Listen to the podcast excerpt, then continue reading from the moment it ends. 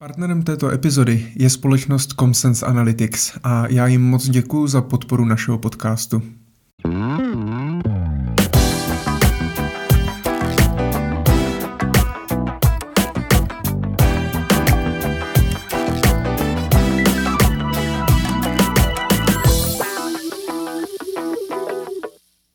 Vítejte u desáté epizody podcastu Myšlení finančníků. Moje jméno je Michal Doubek a vítám taky u nás ve studiu i mého dnešního hosta, kterým je Petr Šimčák, aktuálně zástupce šéfa obchodu společnosti Amundi, která patří mezi největší správce aktiv v Evropě a řadí se taky mezi největší správce aktiv na celém světě. Petře, dobrý den, vítám vás tady. Dobrý den, děkuji za pozvání.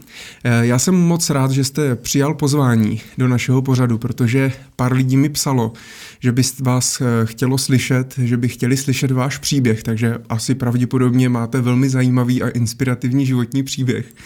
Eh, já Začínám vždy takovou standardní otázkou a to je, jakým způsobem jste se dostal do financí.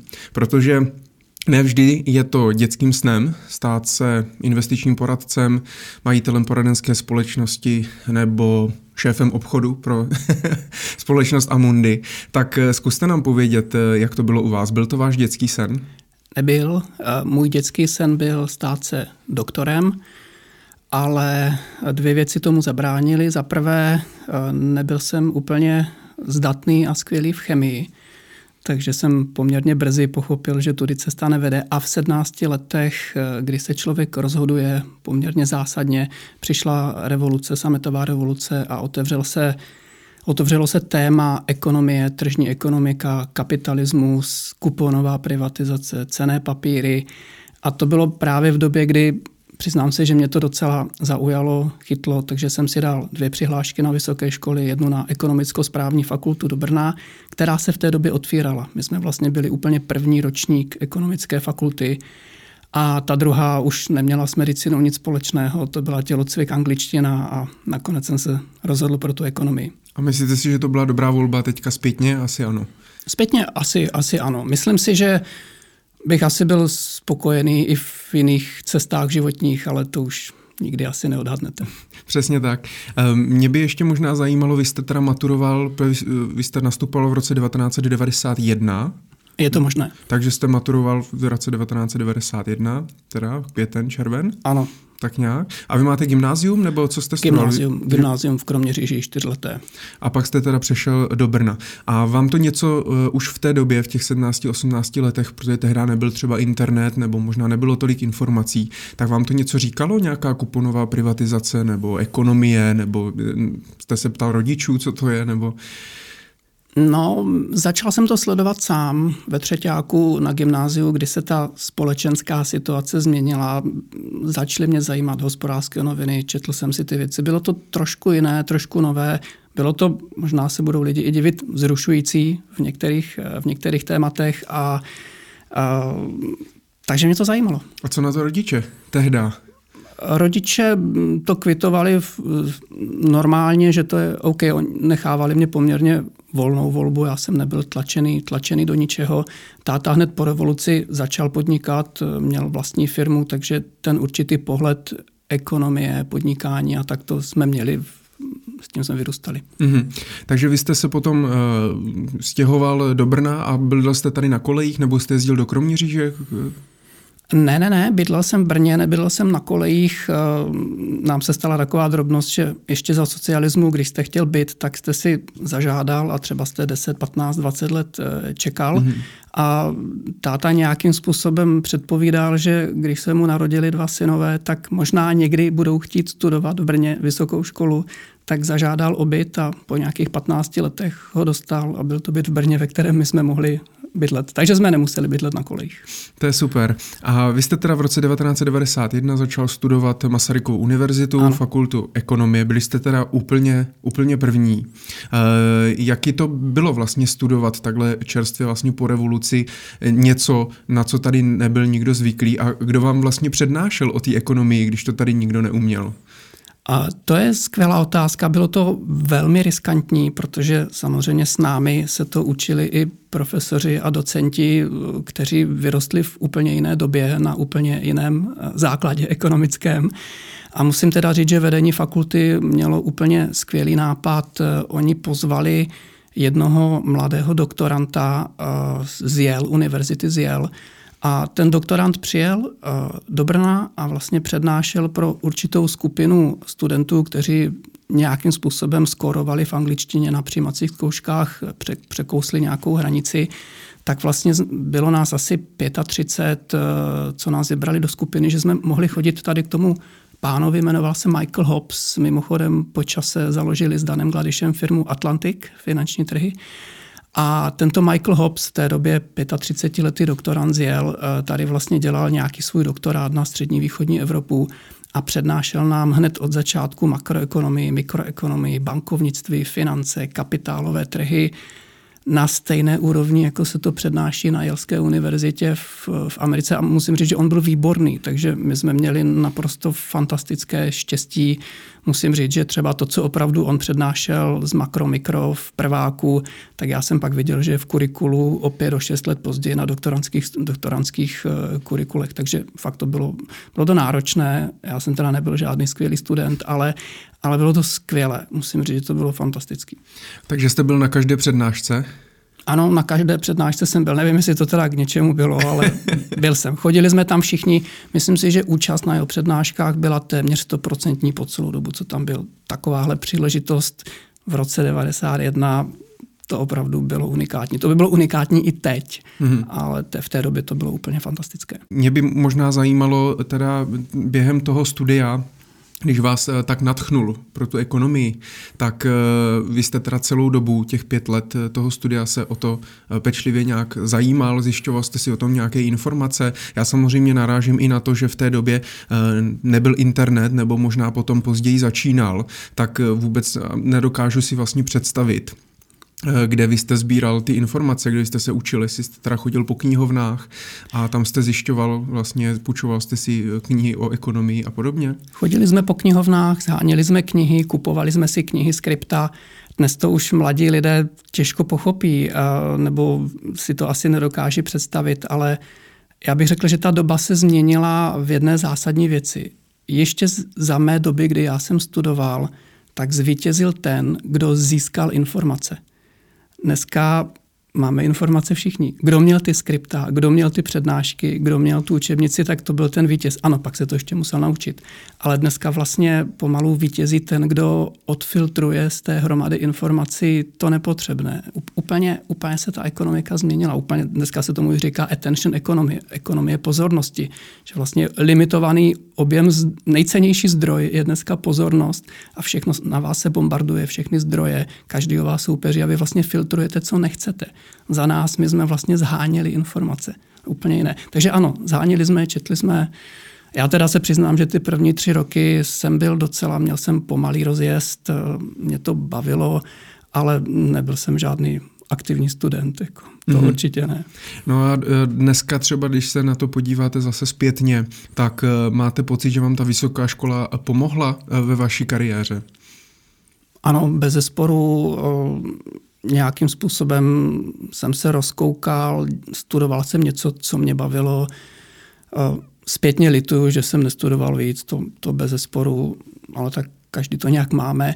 Ale v, myslím, že ve čtvrtáku, v páťáku nejsem si úplně jistý právě i to, jak se ten trh u nás rozvíjel kapitálový, objevovaly se cené papíry, rozjela se burza cených papírů, rozjeli se tyhle ty instituce, tak v v nějaké fázi jsem si vlastně udělal makléřské zkoušky ještě, ještě na vysoké školy, protože jsem tak nějak tušil, že je to téma, které by mě mohlo zajímat. A když jsem se na ty makléřské zkoušky připravoval, tak mě to bavilo, musím říct, že mě to bavilo. Já se ptám, protože mezi posluchači máme určitě i mladé eh, lidi, eh, kteří se třeba rozhodují teprve, jestli půjdou na vysokou školu nebo ne. Eh, dneska my už jsme se o tom s nějakými hosty bavili u nás v našem pořadu, že dneska si říká, ona ta vysoká škola třeba nemusí být tak důležitá, pojďte vydělávat peníze, dnešní milionáři vlastně žádnou mm. školu nemají. Mm. Tak jak se na to díváte vy, doporučil byste leska lidem jít na vysokou školu? To je těžší otázka. Já bych to určitě doporučil, ale vysoká škola má jeden trouble obecně, a to je extrémně nízká efektivita. Já si dokážu představit, že někdo, představit, že někdo s podnikatelským duchem, někdo dravý, někdo inteligentní se může začít nudit a řekne si, že mu to za to nestojí a úplně tomu rozumím. A, takže myslím si, že a speciálně třeba ty humanitní směry speciálně ty humanitní směry si myslím, že jsou takové rozplizlé, že to opravdu to kurikulum, které nasajete za těch pět let a to, co odstátnicujete v, našem, v naší zemi, v našem systému, Myslím si, že se to dá zvládnout za rok. Jo, možná to přeháním, ale jenom chci zdůraznit eh, tu ideu té neefektivity. Takže um, ano, doporučil bych studium, ale úplně upřímně dneska já budu rád, když můj syn třeba půjde spíše na, příro, na přírodovědné, na technické směry, kde se opravdu i něco pořádného naučí a jestli bude třeba chtít dělat ekonomii a tak dále, tak si fakt myslím, že se to dá udělat ještě mimo školně. Jako. Mhm. Chodí s váma do práce? Ne, ne, ne, nechodí, nechodí, ale s prací mi trošku pomáhá dcera. Ona vystudovala balet, taneční konzervatoř, teď studuje psychologii na Karlově univerzitě a každý měsíc nám překládá asi italštiny, komentáře k trhům, komentáře k fondům, co dostáváme z Itálie a a je to pikantní, když se spolu občas bavíme, co to znamená zestrmění výnosové křivky a co jsou to krátké pozice a, a protektivní put opce na index S&P 500. Tak když vám to překládá 20-letá baletka, mm-hmm. tak eh, zase je dobré, že ten její konečný překlad, ona tomu musí rozumět, takže ten jazyk musí být takový trošku lidský, ale občas to nejde. Ty dialogy můžou být, můžou být fajn Jo, bavíme se, bavíme se o tom, Jenom... baví, nás to, baví nás to společně, občas se zasmějeme. Jenom manželka asi ta... ne, tu to baví taky, tu to baví taky, ta nás pozoruje a usmívá se u toho. Super. Vy jste úspěšně teda zakončil uh, tohle studium v roce 1996. Mm-hmm. A potom jste hnedka nastoupil do svého prvního zaměstnání, kde jste se teda věnoval mm, investicím, ekonomii a podobně. E, můžete nám říct, e, co jste dostal za nabídku, kde jste začal pracovat a jak to vlastně vzniklo? A Nastoupil jsem do brněnské společnosti Monaco a tam se také potkali dvě věci. Z hlediska načasování to bylo docela důležité protože já jsem do Moneka přišel sám. Ta firma byla známá tím, že tady distribuovala software na technickou analýzu Metastock. To byl vlastně software, který měl skoro každý grafická technická analýza akcí. A zároveň dělala nějaké semináře vzdělávací, já jsem viděl ty prospekty, oni spolupracovali s firmou Basis Point a to byli vlastně dva profíci, kteří přednášeli v Německu, v Londýně, v Dánsku a měli vlastně takovou spolupráci s Monekem, takže pokud jste chtěl na konci 90. let eh, jít na seminář risk management, portfolio management, eh, deriváty a tyhle ty věci a chtěl jste to mít na úplně špičkové úrovni, opravdu top top, tak jste mohli do Londýna, do Frankfurtu anebo do Brna na seminář organizovaný Monekem, kde přišli právě ti lektoři z Basic Pointu a mně se strašně líbily ty se strašně líbily ten popis těch seminářů, tak jsem se chtěl seznámit, co ta firma vlastně dělá. Znal jsem trošku Metastock. A přišel jsem tam s takovým svým nápadem jednoho softwaru na analýzu dluhopisů, protože jsem věděl, že ta firma má i nějaké softwarové věci. A e, naštěstí e, šéf té firmy Igor Bělik byl, měl takový jako nadhled a chtěl tehdy spustit projekt. Ten projekt se jmenoval časopis Fonshop a hledal na to někoho, kdo by, kdo by nastoupil jako redaktor. A takže jsme se trošku pobavili o, o seminářích, o tom softwaru. On se na to podíval a, a nabídl mi práci redaktora v časopise Fontshop a tím to celé začalo. Mm-hmm. A krom teda toho, že jste se eh, věnoval tomu časopisu, vy jste se věnoval i investicím nebo svým vlastním klientům? Mm-hmm. A investicím jsme se začali věnovat až později, ale ne, ne moc později, aby řekl možná za pár měsíců do roka, no, už je to docela dávno, ale a řekněme, že první číslo Fondshopu vyšlo v roce 1997 v lednu, což je, mm. já si to pamatuju, Teď to tak nevypadalo, ale opravdu si to pamatuju, protože mě se v lednu 97 právě narodila dcera. Mm. Takže uh, jsem nesl z porodnice dceru a z práce první číslo fondshopu a tak trošku jsem pendloval. Takže děkuji manželce, že to se mnou vydržela. Nebyl jsem asi úplně v té době na všech těch místech, kde bych asi normálně chtěl i měl být, takže ještě jednou děkuju. A takže začali jsme eh, vydávat časopis. Eh, musím říct, že tam to bylo super v tom, že vlastně Monaco koupilo software Micropel. Dneska hmm. je to firma Morningstar. Morningstar si koupil Micropel. Micropel byla vedoucí evropská firma na databáze, na sledování, na, na monitoring výkonnosti investičních fondů, podílových fondů. Vlastně to byla taková základní evropská platforma. Takže koupili ale eh, koupili tu, tu licenci, aplikaci, tu licenci. Ano, sorry, jo, jo, jo, jo, koupili tu licenci a vlastně byla, byli v té době jediný a dlouho, dlouho jediným klientem eh, firmy Micropel v České republice ale Micropel měl že jo, databázi německých fondů, francouzských, anglických, britských, prostě to, co se kde, ale v Čechách nic takového neexistovalo. Nicméně ten modul uměl, že si člověk vytvářel vlastně databázi, takže my jsme, než jsme vydali časopis FondShop, tak jsme vlastně se sbírali všechny data o všech investičních fondech v Čechách, veškeré historie, a vlastně vyšli jsme s časopisem v roce 97, kdy se kromě nějakých článků tam byla sekce výkonnosti a vlastně jsme byli poprvé, poprvé se v České republice objevila srovnávací tabulka, kde se srovnaly jabka s jabkama, kde opravdu seřazené podílové fondy podle stylu, podle rizika a měřila se výkonnost za různé periody, volatility, alfy, bety, Sharpe ratio. Časem jsme se pokusili udělat i vlastně vlastní rating eh, na principu o riziko očištěné výkonnosti, takže jsme jednu dobu měli i 5, 4, 3, 2, 1 hvězdiček, tak jak se to dneska dělá. A tím jsme vlastně začali.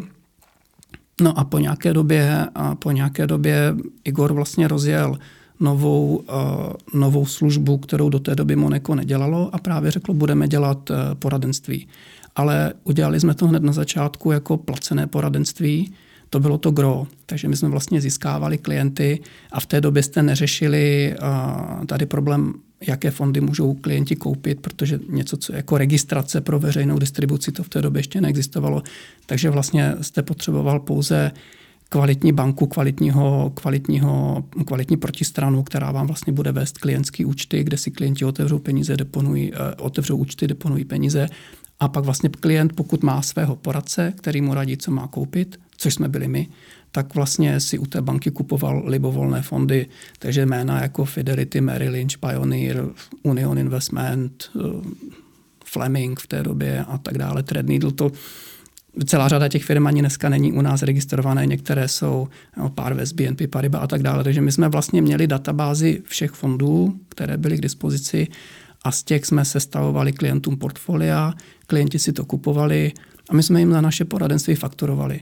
Takže jak se dneska diskutuje placené poradenství versus zprostředkování a ten model se tady teprve hmm. vlastně nějak rozvíjí, tak uh, my jsme ho vlastně v Moneku dělali už od roku 98, myslím, hmm. 98 jsme začali dělat placené poradenství. Ono se často s placeným poradenstvím i říká to, že trh nebo klienti na to nejsou připraveni dneska z tohohle pohledu vlastně o 20 let později. Eh, jak to vnímali tehda, teda ti, ti klienti, protože tehda eh, moc ani možností investování nebylo. Eh, ono pár let fungovalo stavební spoření od roku 93, penzijní připojištění od roku 94, byly tady kapitálové životní pojistky samozřejmě i s nějakou garantovanou návratností.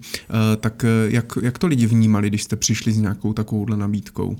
A ty klienti na to připraveni byli, a protože klienti a vlastně v té době i v současné době nejsou finančně zdatní, takže oni jsou připraveni na službu, která dává smysl a která je kvalitní. A takže pokud někdo není připraven na placené poradenství, tak já bych neřekl, že jsou to klienti, ale je to spíš ten, to prostředí, jo, jak, je tady, jak je tady postavené. Ono, ono je to rozdíl, jestli klientovi prodáte fond, pojistku a inkasujete provizi od poskytovatele a pak děláte zprostředkování, a nebo eh, klientovi radíte, co si má koupit, pak mu vyfakturujete a klient platí vám to. Ehm, já si nemyslím, že na to klienti nejsou připraveni nebo nebyli. Eh, když, jim to, když to správně vysvětlíte a když tu službu děláte dobře, tak jsou klienti připravené na obojí. Je to spíš o tom, na co je připravený eh, to profesionální prostředí a ta regulace. Mm. Takže pokud si to zrekapitulu, jenom abych to pochopil mm-hmm. i já, tak uh, vy jste přišli za klientem, měli jste teda eh, udělanou analýzu fondů, které jsou dostupné a které může vlastně ten klient nakoupit díky uh, vlastně té aplikaci nebo tomu Micropeltu, a což dneska může samozřejmě suplovat třeba ten Morningstar, který to koupil, nebo jakákoliv, jakákoliv jiná firma, která se tím zabývá. A klient chtěl investovat teda pravidelně nebo jednorázově, vy jste mu sestavili portfolio a on vám zaplatil za to nějakou, nějakou částku. A já to ještě upřesním, ten, ten náš klasický model, tak jak jsme to dělali na začátku, bylo, že jsme měli klienta, který chtěl investovat. Nevěděl do čeho, nevěděl jak, eh, ale ale chtěl investovat, chtěl nějak zhodnocovat peníze. Takže my jsme s ním udělali klasický, uh, klasický to, co se by se dneska dalo nazvat investiční dotazník, takže my jsme si zrekapitulovali jeho investiční cíle, očekávaný potřebný výnos, rizikovou toleranci, investiční horizont, referenční měnu, všechny tyhle záležitosti. A na základě toho, co jsme s klientem probrali, nám vyšlo nějaké portfolio, které bylo spíše dynamičtější, ten podíl akcí, podíl dluhopisů, dneska byste to nazval dynamický, balancovaný, konzervativní portfolio, nějaké mixy. A, a pak to samotné naplnění už které fondy v podstatě ty klienty moc nezajímalo, takže my jsme jim nemuseli ukazovat eh, konkrétní jednotlivé fondy. My jsme jim vlastně prodávali tu naši expertizu z hlediska alokace aktiv, poradenství a následně on zainvestoval, následně monitoring toho portfolia a podle toho, co se i na trzích dělo, nějakou realokaci, to znamená, jsme mu třeba doporučili nějaký odprodej nebo nějaký nákup nebo nějakou výměnu fondu. A vlastně ta, ta služba byla placená částečně fixní odměnou na, na bázi objemu aktiv a částečně výkonnostní odměnou, to znamená ze zisku, takže i nějaký kompletní reporting a tohle všechno bylo součástí té služby. Mm-hmm. A pamatujete si, kolik firm takhle třeba v České republice fungovalo na podobné bázi? Já pár, pár kolegů znám takhle, kteří už v tom 97. 8. roce něco takhle zkoušeli, ale teda napočítal bych je jako na prstech jedné ruky. Na, na, určitě na prstech jedné ruky. Netvrdím, že jsme byli jediní, ale neznal jsem moc. moc věděl jsem, že se v té době rozvíjí klasické finanční poradenství, které bylo spíš o prodeji různých pojistek, penzijních, stavebních spoření, a pravidelné jednorázové investice, distribuce produktů, tak to se nějakým způsobem postupně rozvíjelo, ale vlastně my jsme se hned na začátku specializovali na investice, takže já třeba jsem neměl klienty, kteří by si u nás kupovali pojistky nebo penzijní fondy nebo hypotéky, to, to jsme vlastně nedělali vůbec. Mm, takže jste opravdu jenom poskytovali vlastně informace k těm fondům mm, mm. a uh, platili vás za nějaké investiční poradenství tehda. Ano. A uh, u koho jste třeba nakupovali ty fondy? Vy jste říkal, že byla potřeba najít nějakou tu protistranu kvalitní, třeba nějakou banku, kde to můžu koupit, tak mm. kde tehda? V té době myslím, že byly naší hlavní, hlavní kontaktní bankou byla německá Commerzbank. Mm-hmm. Takže přes Commerzbank si tam lidi museli udělat účet no. a uh, na základě nějakého ano. pokynu tak, tak si to ano. koupili. Eh, mě by ještě zajímalo, jak to bylo s poplatkama u těch fondů v té době, před 20 lety, protože dneska je to zase mm, takové žhavé téma, téma i v porovnání třeba uh, s ETF-kama a s nízkonákladovými pasivníma investicema a podobně, tak se hodně tlačí vlastně na ty náklady, na tu nákladovost, na tu poplatkovou strukturu. My se k tomu ještě potom v rozhovoru v budu, později určitě vrátíme, ale jenom jak, jak to bylo? Byly ty poplatky mm-hmm. třeba podobné jako v té době? A musíte rozlišit dva poplatky. Jedna je transakce a vstupní náklad, eh, případně transakce za výstup, eh, takže vlastně ty brokerský, což je svým způsobem příjem toho obchodníka, přes kterého kupujete. Takže tam samozřejmě byl nějaký ceník Commerzbank, nějaké ceník té protistrany, který byl poměrně příznivý. Tam jako a oni měli i docela, docela měli nějaké slevy třeba pro naše klienty, takže tam, tam byl nějaký incentiv, aby to, aby to fungovalo. A a už v té době e, klasický vstupní poplatek se pohyboval u fondů od 0 do 5% podle statutu, podle fondu, podle správce, podle strategie. Takže my jsme samozřejmě na, to, na tohleto také, také uh, kladli důraz a už v té době se dali koupit fondy třeba bez vstupních poplatků mm-hmm. nebo s velmi mm-hmm. nízkými. V té době se už, už se začaly objevovat první ETFka a dostupná, a já to jenom ujasním, ono kolem těch ETF, já se vždycky usmívám, když se ta debata vede, protože první ETF, který e, třeba já jsem si kupoval i sám pro sebe, tak to byly aktivně řízené fondy. Takže ETF není pasivně řízený fond. ETF je Exchange Traded Fond, to je fond, který se obchoduje na burze. Na burze můžete kotovat eh, jak indexové, tak aktivní fondy, to je jenom technologie. Takže ETF neznamená index nebo něco levného. Už mě to jako ETF koupit klidně drahý aktivně řízený fond. Ale to je, to je podnožina. Takže byly v té době indexové fondy, aktivní fondy, dali se obchodovat na burzách, dali se kupovat klasickou, klasickou cestou, takže vlastně jsme uměli všechno a vybírali jsme si, ale jak jste se ptal na ty poplatky, takže kladli jsme důraz na to, aby ty transakční náklady byly co nejnižší, že, protože je, potřebujete ušetřit tomu klientovi, aby jste měli vyšší výkonnost toho portfolia. A druhý typ poplatků jsou poplatky za zprávu toho fondu management fee, a takovým klasickým standardem u akciových fondů 1,5% ročně, 1,2%, u těch levnějších 1, u těch nejlevnějších 0,5, 0,6. To byly poplatky, ve kterých se pohybujeme v podstatě i dnes. Mm-hmm. Dá se říct, že ten trend jde dolů. Postupně ten trend nákladů zlevňuje díky rozvoji pasivního investování, ať už jsou to indexové fondy nebo ty ETFK. A, a takže ten tlak je níž a níž a níž. To, to rozhodně dneska koupíte. Dneska koupíte, když se dobře podíváte, portfolio s manažerskýma poplatkama na úrovni těch fondů za 0,15, 0. Průměrný, průměrný náklad ETF dneska je nějakých 0,23, 0,26% ročně a ten trend jde dolů. Mm-hmm. A když ještě uh, se budeme bavit o těch vstupních poplacích jenom chvilku, tak uh, já jsem um, se bavil s jedním kolegou, který právě říkal, že v zahraničí uh, ty vstupní poplatky, tak uh, tam vůbec neznají předplacené poplatky, že to je taková specialitka, nevím jestli úplně jenom nás, ale že v zahraničí moc, moc to nebývá a tady právě těch uh, hodně investice prodávalo s předplaceným poplatkem třeba na 20-30 let dopředu, aby se inkasovala celá provize a klient to zaplatil dopředu, aniž by věděl, jestli vlastně bude investovat po celou tu dobu. Pamatujete si, jak to bylo, jestli jste se třeba s tím potkával u nějakých já klientů? jsem se s tím poprvé potkal až v Pioneeru. Až když jsem vlastně přišel do firmy, kde uh, distrib- naším vlastně že, klientem uh, Pioneeru je, je koncový klient skrze finančního zprostředkovatele, skrze bankéře, takže já, když jsem se začal seznamovat s tím trhem nikoli z pohledu nezávislého finančního poradce, ale z pohledu produktového experta firmy, který se snaží nabízet produkty finančním poradcům a bankéřům, to byl můj první setkání, bylo, co je to vlastně předplacený poplatek. Já jsem než zjišťoval, co to je. Mm-hmm, mm, takže sám jste byl překvapený. Sám jsem byl překvapený a, a ono to má logiku. Jo. Takže uh, já, já osobně nemám nic proti předplaceným poplatkům, pokud jsou napočítány férově a účtovány smysluplně.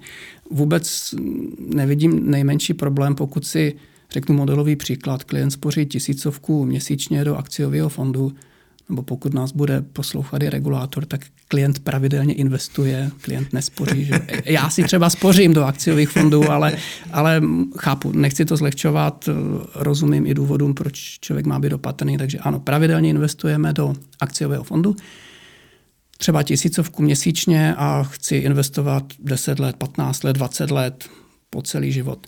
Vůbec, vůbec myslím si, že pokud jsem dobrý poradce, dobrý zprostředkovatel, mám nějaký kmen klientů, tak bych to měl zvládnout i z průběžně placených vstupních poplatek, ať mi chodí na účet tři koruny z každé tisícovky měsíčně. Jako není to, takže myslím si, že při dobře, dobře udělaném biznisu to jde, ale chápu, že třeba mladý začínající poradce, který se na tohle soustředí, potřebuje nějaký, nějaký vlastně to cash flow dřív.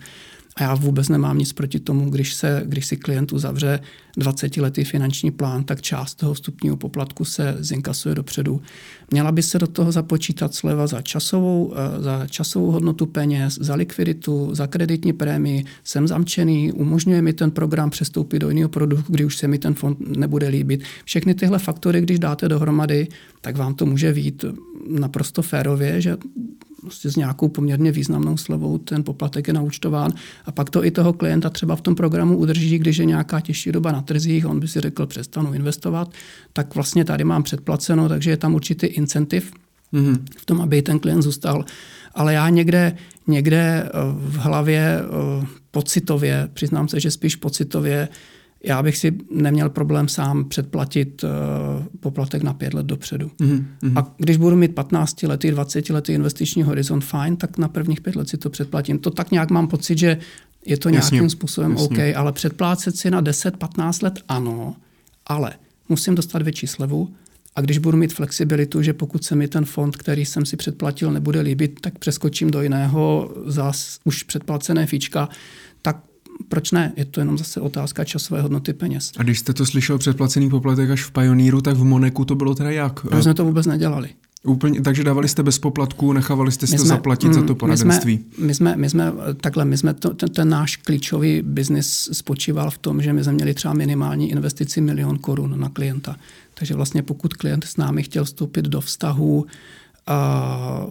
placeného poradenství, tak si vlastně v té bance deponoval 1, 2, 3, 4 miliony korun a investoval. Takže my jsme to neměli jako model. Potkali jsme, nebo měli jsme i pár klientů, kteří třeba chtěli spořit 2, 3, 4 tisíce do nějakého akciového fondu a my jsme měli tu možnost. Měli jsme nějakou smlouvu i zprostředkovatelskou, takže mohli jsme a Vím, že v té době s Pioneerem nebo s BNP Paribas mohli jsme s některými správci uzavřít vlastně pravidelnou investici napřímo, ale pak eh, a, a jo, pravidelnou napřímo, tam vůbec předplacené poplatky nebyly. To bylo tak, že jsme něco dostávali z každé té platby a bylo to úplně marginální, nebyl to náš business model. No, vy jste říkal milion korun, to v té době mohlo být docela dost peněz. Na přepočet třeba na kupní sílu v dnešní době, ano. kolik by to mohlo být dneska?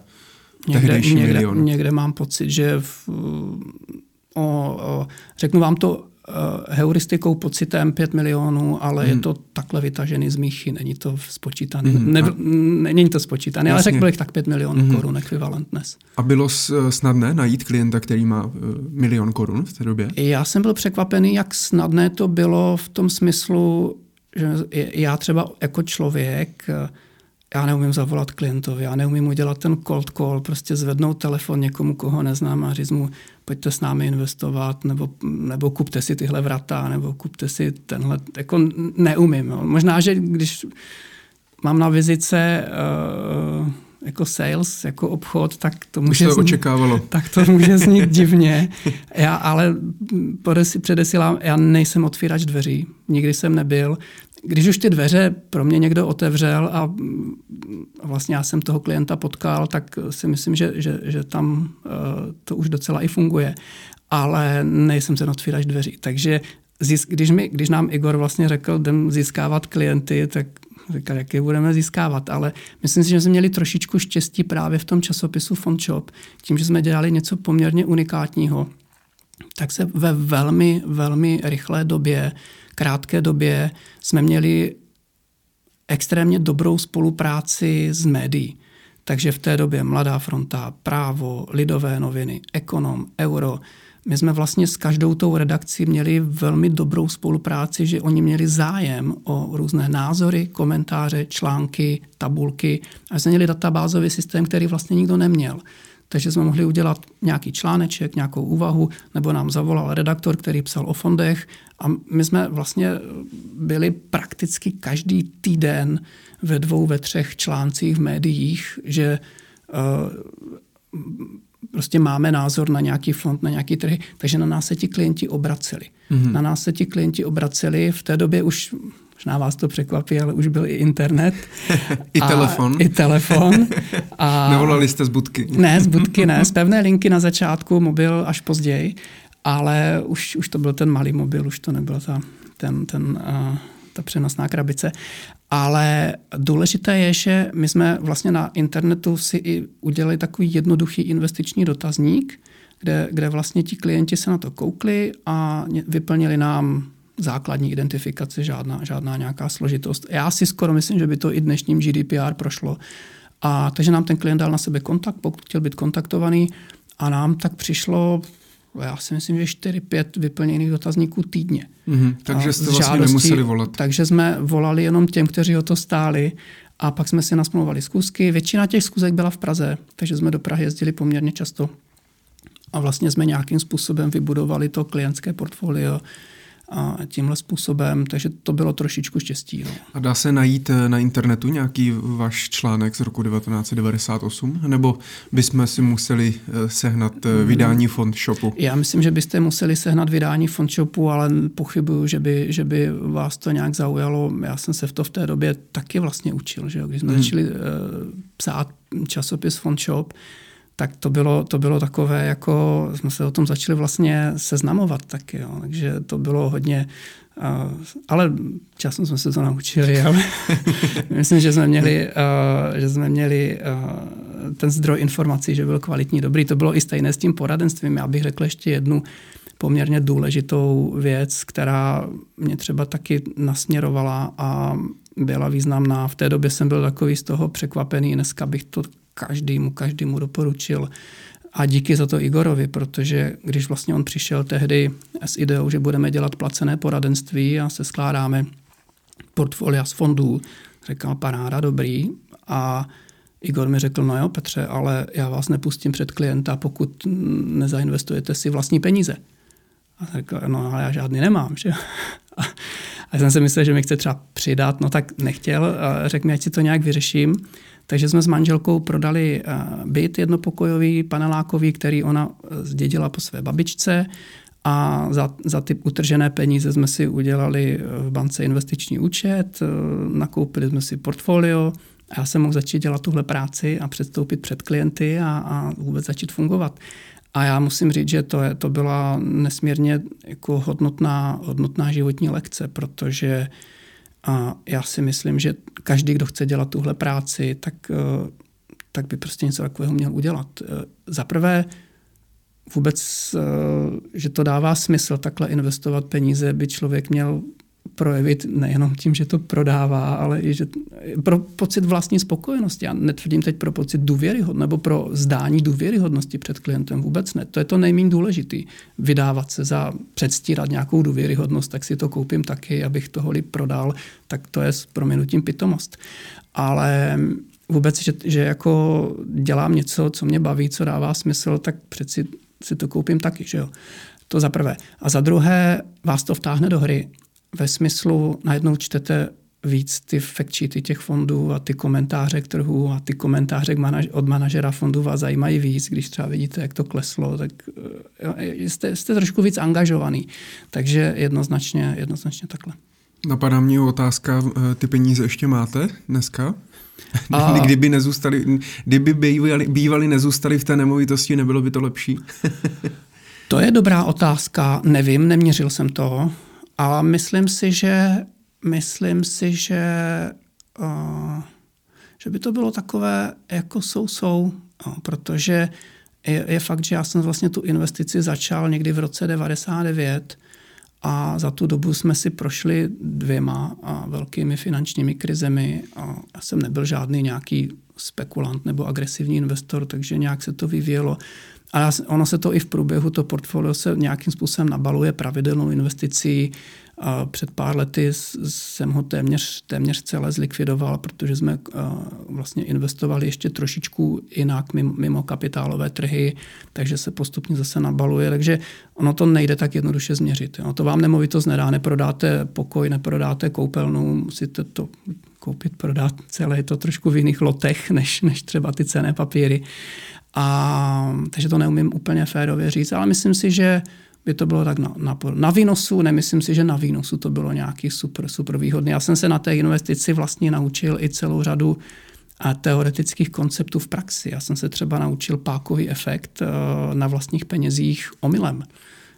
Já jsem si chtěl koupit fond uh, v tom roce 2001, kdy trhy klesaly a, a tak jsem si řekl, že eh, v té době to byla tuším objednávka, já nevím, za třeba 1500 euro, tak jsem dal objednávku za 1500 euro na akciový fond, že si jako dokoupím nějakou drobnou pozici a přepsal jsem se o nulu a dal jsem tam 15 000 euro.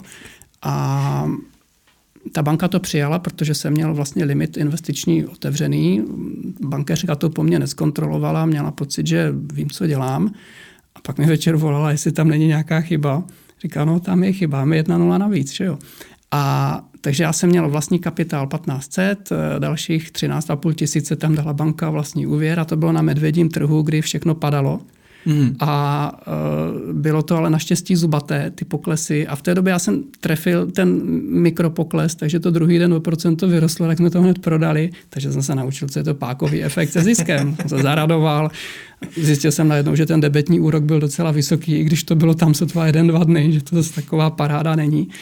A takže to byla jedna věc, kterou jsem, se, kterou jsem se naučil s investováním. Druhá věc, kterou jsem se naučil, časová hodnota a vnitřní hodnota obcí. Na seminářích to máte nastudovaný, perfektně víte, že cena obce je vnitřní hodnota plus časová hodnota, víte všechny ty strike a spo, eh, eh, prostě strike ceny, spotové ceny, volatility, všechny ty Black Shellsovy modely, všechno pomalu o tom můžete přednášet. No já jsem si tam objevil na tom klesajícím trhu jeden úplně skvělý fond, který investoval do varantů. Varantů jsou, to jsou dlouhodobé obce na akcie. A v té době, kdy ty trhy začaly takhle padat nahoru dolů, tak já jsem si najednou v databázi viděl, že jeden fond tam lítá úplně nesmyslně, třeba plus minus 20-30% za den. Říkal to je to nějaká pěkná věc, tak mě to zaujalo a teď jsem viděl, že ten fond je minus 60%, že jo? znáte ty poučky, že to levný, tak se kupuje, že jo? takže mě to docela zaujalo. A musím říct, že tyhle jsou třeba, tohle třeba byl fond nebo fondy, které se vůbec nedoporučovali klientům, jo, aby, aby z toho bylo Ale já jsem byl v tom trošku takový zvídavější, spekulativnější typ, tak mě to zaujalo, tak jsem se pochlubil právě Igorovi, že jsem si tenhle fond vybral. A on se na mě tak podíval a už jsem si ho koupil v té době. A on mi na to řekl, tuším tehdy jenom, jestli, si, uh, jestli jsem tam dal jenom ty peníze, o který můžu přijít. Říkám, jasně, vůbec mě nenapadlo, o čem to mluví, jakože proč bych tam ty peníze měl přijít. A, a, a on říkal, no tak počkejte. a ono se to opravdu stalo, protože když kupujete fond, eh, který má v sobě jenom deriváty, no tak eh, pouhým plynutím času hodnota derivátu jde až, obce jde až na nulu. A vy potřebujete, aby vám ten, eh, ten titul vlastně vyrostl nad, nad, tu, nad tu strike cenu, aby ta hodnota měla, aby ta obce měla nějakou hodnotu a jinak, jinak, jinak to ztrácí. Takže já jsem si koupil fond, který klesl o nějakých 60% v době poklesu, ale protože ten trh se nespravil na svá původní maxima v příštím roce, no tak ta hodnota toho fondu postupně vyklesala až na nulu a ta firma ten fond zavřela. Že jo? Tak eh, to byly takové lekce, kdy proto, proto já jsem i říkal, že je strašně důležité na těch vlastních penězích si to osahat, hmm. protože naučíte se i, i nějaký a tohle byla zbytečná chyba. Musím říct, že tahle chyba, za tu, za tu se úplně skoro stydím, že jsem se za ní přiznal, ale, ale tak šlo to ze mě ven. Eh, na to už jsem měl tehdy znalosti, abych tohle neudělal. Ale, ale stejně, no, takže... Člověk se tím učí i zvládat ty člověk, své emoce. Člověk a... se tím učí, učí, učí se. Chápu. Uh, vaše kariéra v Moneku tak trvala do roku 2004. Sedm let jsem tam byl, ano. Mm-hmm. Zpětně se na to asi díváte pozitivně, na tu zkušenost. Velmi. To znamená, že vás Igor Bělík vlastně připravil perfektně pro nějakou další eh, kariéru vlastně v jiných společnostech. Velmi, musím říct, že po té pracovní a odborné stránce to je firma, kterou já jsem strašně vděčný za všechno, co, co jsme tam dělali. Doufám, že se mi i něco přinesl i já, ale hodně jsem čerpal. Jsem mohl se zúčastnit všech těch seminářů, které vlastně jsme prodávali. To byl seminář na všechny ty věci typu risk management, portfolio management, akcie, dluhopisy, deriváty. Když jste chtěli na takový třídenní seminář, tak to stálo 60-70 tisíc korun. A já jsem se těch seminářů mohl vlastně zúčastnit zadarmo. A byl jsem na mnoha těch seminářích a strašně, tak já jsem se poprvé začal fakticky učit a studovat až, až po škole, teda musím říct, až, až tady. Protože ti lektoři byli fantastičtí, oni měli pedagogický talent a, a to byl chlapík, který přednášel deriváty, derivátovým specialistům. Že jo? Pak přeskočil a šel na portfolio management a přednášel portfolio manažerům, ale portfolio manažerům v Londýně, ve Frankfurtu, to jako byli fakt jako, jako špičkoví lidi. Takže na tyhle semináře já jsem mohl chodit díky, díky té práci to mě teda, přiznám se, i naplňovalo, to mě bavilo hodně. Měl jsem ty softwary k dispozici, takže jsme mohli pracovat na, bych řekl, poměrně vysoké úrovni. Díky tomu časopisu jsme měli otevřeny dveře do všech investičních společností, takže do Pioneeru, do, do ANG, do, do spořitelný, do komerční. To, to, co v té době tady na tom trhu bylo, tak vlastně všichni s náma nějakým způsobem komunikovali a měli jsme jako dobré vztahy, takže ten, ten trh jsme tak nějak poznávali takže já na to, já na to rozhodně spolíhám, spolíhám v dobrým a Igor je takový uh, velmi pracovitý člověk, takže on většinou v té práci už byl v pět ráno a odcházel, takže když jste přišel do práce o půl osmé, tak jste přišel docela pozdě. Jako když jste odcházel, půlku za sebou. Když jste odcházel v té době, já třeba v pět, tak jako, to je taková Wall Street v Brně. Taková, jako, jo, takže a, a, myslím, že Igor tak funguje do dneška, on je opravdu, to, ta práce ho, jako, a, takže já, já na to spolíhám velmi dobře, jsme v nějakém kontaktu a, a pokud by řekl po takové té odborné stránce, člověk, který jako zná ten trh, zná ty, zná ty produkty, zná ty fondy, zná to, tak si myslím, že pořád, jako, kdybyste se mě zeptali, vyjmenuji jeden, dva, jednoho, dva, tři jako top lidi na tom, v tomhle oboru, tak tam Igor vždycky bude. Mm. On vlastní Moneko eh, dodnes, ale v roce mm-hmm. 2018 eh, nastala jedna změna. 17.7.2018 tak eh, koupil ve společnosti Moneko 50% podíl Petr Hrubý, majitel společnosti Broker Consulting, která se zabývá finančním poradenstvím a zprostředkováním finančních produktů. Když jste se to dozvěděl, tady tu informaci, že vám někdo koupil půlku vaší alma mater, tak eh, jak, jak, jak jste to vlastně vnímal? A bylo to velmi zajímavé, protože uh, takhle, rozhodně jsem to vnímal pozitivně v tom smyslu, že vlastně vstup Broker Consulting je pro Monaco vstup velmi silného aktivního partnera. Ten, ten druhý společník, který, eh, který vlastně byl spolu, spolumajitel s Igorem Bělikem, tak on vlastně nebyl aktivní z hlediska řízení té firmy, pro něho to byla pasivní investice. Takže a to vlastně celé bylo na Igorovi a na zaměstnancích a dneska vstup vlastně Broker Consulting znamená, že do té firmy vstupuje kapitálově silný partner, který bude mít zájem nějakým způsobem ten biznis rozvíjet. Takže, takže uvidíme. Já si myslím, že to, že to je dobré, ale uvidíme.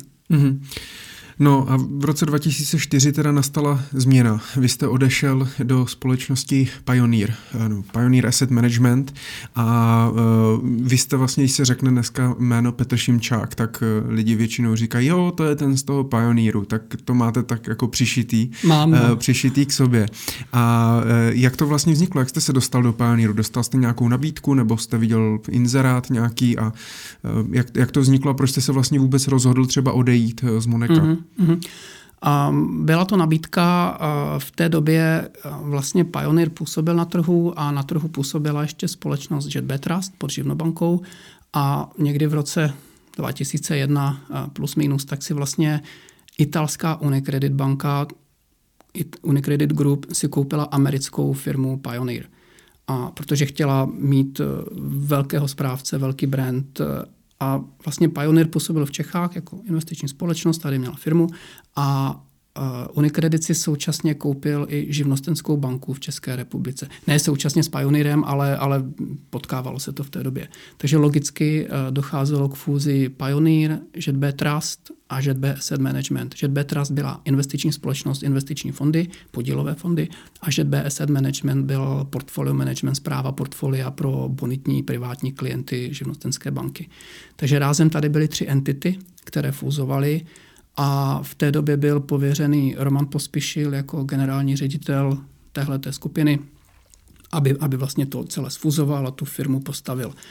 A v určité kritické době po D1 Brnem projížděl Roman Pospíšil, Míla Doubrava a tuším ještě Katka Pálková a v té době řešili, jakým způsobem zaintegrovat ten asset management, že asset management a jak to nastavit a potřebovali někoho na sales, na obchod pro, tu, pro, tu, pro ten segment privátních klientů na asset. A právě projížděli Brnem a Míla Doubrava tehdy nadhodil, že by mohli zkusit zavolat mě. To já jsem se dozvěděl až zpětně. Takže mi zavolali, potkali jsme se, myslím si, že tam hned na prvním meetingu uh, proběhly, přeskočili, přeskočilo porozumění. Já bych řekl, že přeskočilo porozumění a zjistil jsem, že, že prostě by to mohlo být super. A, a ta nabídka byla fakt velmi dobrá, pozičně, finančně, výhledově. Celý mi to dávalo velký smysl, takže já jsem si nechal dva dny na rozmyšlenou a, a ani si myslím, že jsem je ani nevypotřeboval. Zavolali jsme si, domluvili jsme se a a, a proběhlo to. No, a od té doby to trvá. Mm-hmm. Uh, no ale Pioneer nepůsobil v Brně, takže... Ne, ne, ne, Pioneer, musel... Pioneer nepůsobil v Brně, takže to byla jedna z věcí, kde já jsem, uh, jsem za to vděčný teda uh, Pioneeru a Romanovi, že měli určitý nadhled, protože v té době mě úplně sebevědomí nechybělo, takže mně se ta nabídka líbila. Já jsem mi opravdu, jako dávala mi velký smysl, ale nechtěli jsme se stěhovat do Prahy a takže já jsem řekl, že jo, že můžu samozřejmě jezdit mezi Prahou a Brnem, ale mám nějakou rodinu a nějak fungujeme, takže jsem uh, řekl, že jo, ale že bych jako chtěl být v Praze pondělí až středa a čtvrtek, pátek vlastně mít jako home office, respektive po Moravě. A naštěstí, naštěstí Roman měl tehdy nadhled a trošku vsadil na to, že mi nechybí nejen sebevědomí, ale i soudnost. Takže mi na to kývl a my jsme se hned po prvním týdnu, nám to bylo jasné, takže jsme se nastavili na režim pondělí a čtvrtek, a kdy já jsem vlastně ve čtvrtek odjížděl z Prahy, z Prahy do Brna a měl jsem vlastně v pátek home office a, a, a nějaké moravské jednání a to takhle fungovalo 13 let a pak jsme se přestěhovali, teď jsme už Teď jsme už asi dva roky jako rodina v Praze, ale, ale 13 let jsem brouzdal mezi eh, Prahou, Brnem, pondělí, čtvrtek, kde jedničku. Hmm, tak manželka měla aspoň klid těch, těch pár dnů. Měla klid a hlavně, hlavně bych řekl, že uh, ona je skvělá v tom, že ona je vlastně hodně jako, jako samostatná a, a věci si umí zvládat perfektně, takže takže jsme to měli rozdělené a no, ale to na, fungovat. Napadá mě, protože já mám teďka ročního syna, tak eh, mě napadá s ním otázka, že děti vlastně v tom období vyrůstaly nějak. Vyrůstaly. Že... Syn měl dva roky, dcera šest, když já jsem vlastně takhle přišel do Prahy, takže bylo toho hodně, co musela zvládat a zvládla to úplně perfektně. A, a já si myslím, že jsem taky nějakým způsobem přispěl a snažil se, ale kdyby to ona nezvládala, tak to samozřejmě nejde.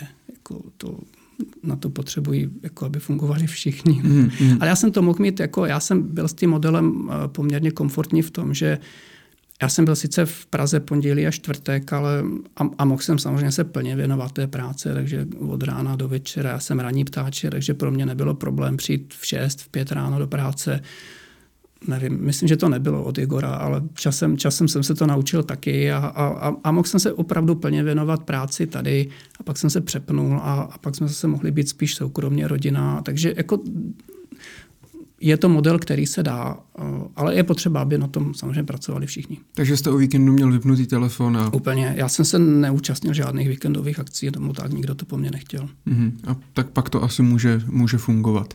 Eh, vy jste teda v roce 2004 nastoupil do Pioneeru uh-huh. a na jakou pozici tehdy, nebo co vy jste teda dostal na starosti? Já jsem dostal na starosti pozici a vlastně šéfa obchodu pro private banking, pro privátní bankovnictví, takže jsem se hodně, neměl jsem na starosti finanční poradce a retail, eh, banky, živnobanky, ale opravdu private banking a eh, asset management a měli jsme v té době ještě specializované fondy pro nadace, takže něco jako institucionální biznis, ale my jsme neměli institucionální biznis, měli jsme hlavně, naši klienti bylo asi 40-50 nadací a Charit to měl Jet Trust, eh, takže to je to, čemu jsem se věnoval v počátcích. Mhm. A co si pod tím můžeme představovat? Pod tou pozicí vlastně? Co jste jako konkrétně dělal? Přišel jste do práce a... Rozlil jsem se.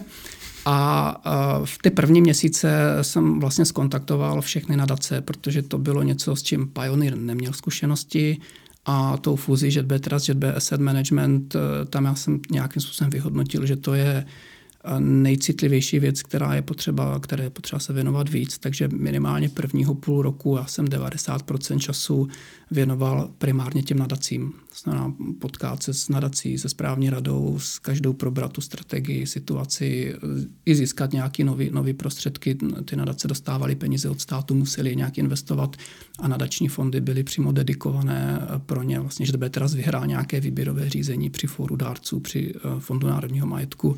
Takže tam, tam, byl, tam bylo potřeba do toho vstoupit a pomalu postupně jsem ještě i pronikal do privátního bankovnictví, ale tam jsme měli vlastně sales člověka, který se přímo o ty bankéře, o ty klienty staral, takže tam to nebylo tak urgentní, takže tam já jsem to nějakým způsobem postupně se s tím seznamoval, ale takže postupně nějakých 14-15 privátních bankéřů, se kterými potřebujete navázat vztah, podporovat je, dodávat jim informace, být k dispozici a stejně tak nějakých 100-200 klientů v rámci asset managementu, kdy máte vztah klient, vy a privátní bankéř a vlastně klient chce mluvit jak s vámi, tak s tím bankéřem, tak s portfolio manažerem a nějakým způsobem vlastně servisujete tento, tento segment.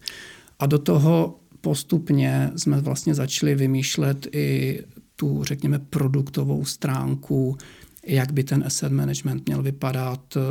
Já jsem ještě malinko začal už i eh, se vlastně angažovat v, eh, vlastně v designu, řekněme, nějaké produktové nabídky eh, i třeba pro retail. Takže v té době vznikal třeba produkt Rentier Invest, což je produkt životního cyklu, že jo, který se vám automaticky skonzervativňuje, jak běží čas z akcí do dluhopisu na peněžní trh. Takže já, když jsem třeba měl přijímací pohovor s Romanem Pospíšilem a bavili jsme se o nějakých myšlenkách, trendech, co by se dalo, tak já jsem v té době, teď nevím, jestli to bylo od Fidelity nebo Vanguardu v Americe, jsem četl nějaký článek o fondech životního cyklu, tak jsem to zmínil, že to by třeba mohl být zajímavý produkt a pak jsme ho vlastně postupně, postupně eh, vymysleli, skoncipovali. Tam to obrovským způsobem odpracoval Pavel Červenka, protože se spojil vlastně s kolegama v Itálii a vlastně vzali jsme ten model, který uh, mečoval uh, vlastně tu alokaci aktiv podle výnosových křivek. Byl to i nějaký model ve spolupráci s Oxford univerzitou, takže to vůbec nebylo, vůbec to nebylo jako naivní, řekněme mm. to řešení.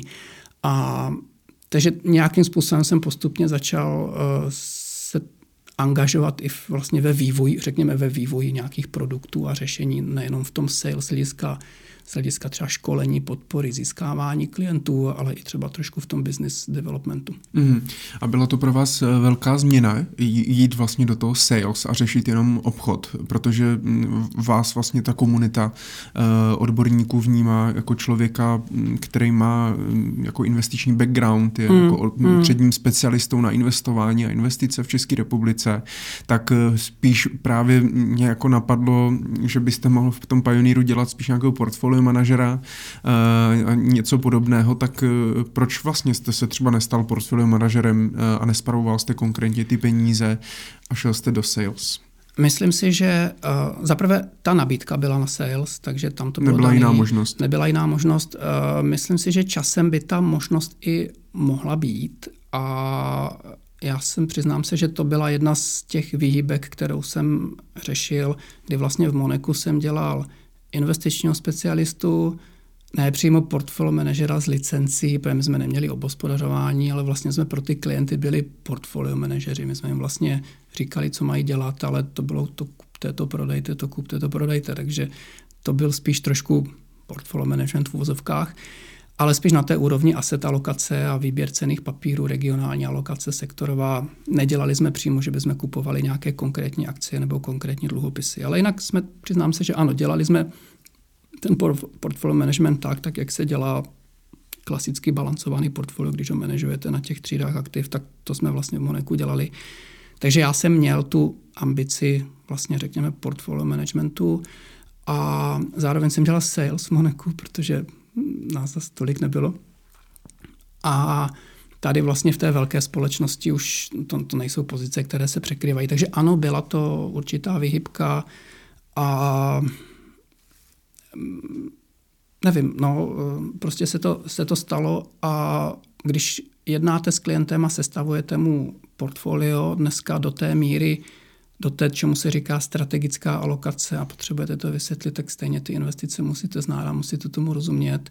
A pak vlastně, když už dostane portfolio manager na starosti ten mandát, aby to naplnil, tak eh, ano, tak musí nakoupit nějaké dluhopisy, nějaké akcie, nějaké fondy a nějakým způsobem se ta práce dělí. Takže myslím si, že dělám víc sales a částečně část té práce portfolio managementu a ne pak už tu taktickou alokaci a ne už, ne už uh, přímo to naplnění těch cených hmm. papírů, tak to jsem opustil vlastně. A, a mohl byste dneska dělat třeba portfolio manažera? Takhle. Jako zvládl byste to s vaším vzděláním? Ano. Uh, myslím si, že bych to zvládl. K tomu potřebujete tři věci. Potřebujete tomu nějakým způsobem rozumět, eh, rozumět trhům, rozumět té odporné stránce, tak to si myslím, že bych asi splnil. A pak potřebujete mít i tu technickou zdatnost, jako tak jak někdo potřebuje pracovat v Excelu, někdo v Outlooku, tak sednout si k Bloombergu, sednout si k systému, má vlastně nějak fungovat, tak to bych, to bych se asi musel naučit. Že jo? To je to, taková, taková ta denodenní, denodenní práce,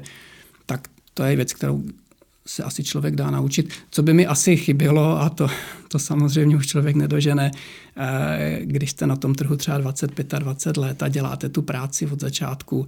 A já si třeba vybavuju u nás, jo, Leoš Bartoň, to je náš portfolio manažer na dluhopisy a, a podle mě je to úplně nejlepší dluhopisový portfolio manažer na trhu. Ten to dělá přes 20 let, dělal vždycky trading dluhopisů, dělal v komerční bance šéfa tradingu v PPFC, pak nastoupil jako vlastně šéf portfolio manažerů tehdy do Pioneeru, do JB Trustu z komerční banky. Vždycky dělal ty bondy, vždycky dělal ty dluhopisy a ten trh zná jak, jak nikdo jiný. Posledních sedm let byl hodně smutný tím, jak máte nulový, nebo jsme měli nulový úrokový sazby, tak tak ten trh vám vlastně se tady eh, zemřel a už se konečně už asi rok zase usmívá v práci, protože už zase úrokové sazby jsou vysoké nebo relativně vysoké a dá se, dá se investovat, takže ten trh se rozpohyboval a to je, a to je takový, že musíte ten trh znát do, do nejmenších detailů, vědět, kdy, kdy je jaká aukcička, kdy se co chystá, jaký cený papír, teď to ladit, jestli chcete tříletý, pětiletý, dvouletý a a já když se s ním vždycky o tom bavím, jak k němu chodím na rozumy a vždycky to probíráme, takže já se cítím jako, že, že jo, mm-hmm. že mhm. tomu rozumím, že jsem in, že bych to mohl dělat. Ale samozřejmě jako taková ta opravdu, že jako fakt jste na to ten expert, tak to je ten Leoš, že jo? To, to tak nejsem ono, já. Tak ono... Já to pak umím prodat třeba na školení, protože tomu trochu rozumím a umím to ještě přeložit do, do lidské řeči a já bych si i troufl na toto nějakým způsobem dělat, ale, ale nemůžu o sobě říct, že bych byl v tomhle expert. Prostě, mm. prostě vám to chybí. Že? Tak pokud člověk chce být specialista, tak asi musí se Je věnovat vlastně jenom jedné věci, tak. že jo? Jenom, jenom, jenom té dané, dané kategorii. Uh, jenom jak se ještě rychle povedlo uh, to všechno teda sloučit dohromady uh, Romanovi, ty firmy, tak aby to teda bylo funkční, funkční subjekt a fungovalo to tak, jak si třeba představovali Italové?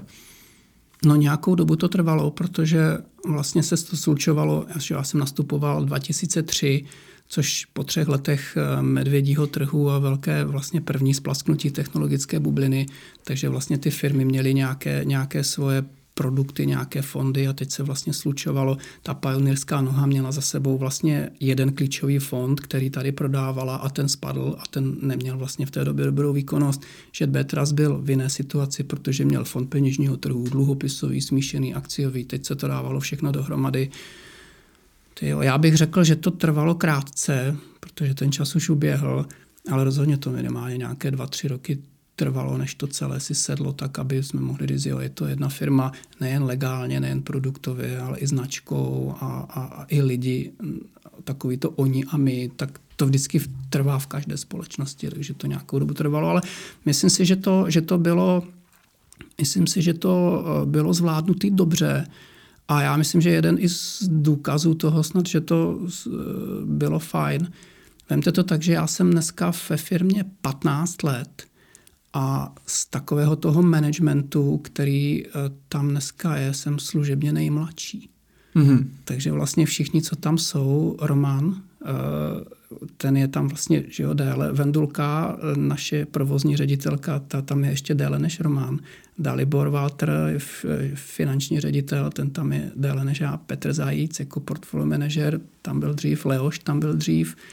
A Pavel Červenka jako hlavně na produkty, tam byl dřív já když vlastně jmenuju ten, ten, ten poměrně široký tým, který tu firmu vlastně, který tu firmu, ať už to byl Pioneer, eh, nebo hlavně Pioneer celou dobu řídil, tak vlastně já jsem byl celou dobu vždycky služebně nejmladší a to už tam jsem 15 let a ti všichni lidi tam jsou. Takže si myslím, že, že jsme to zvládli docela dobře. A jaké bylo pracovat eh, pro eh, Unicredit Bank nebo potažmo pro Italy?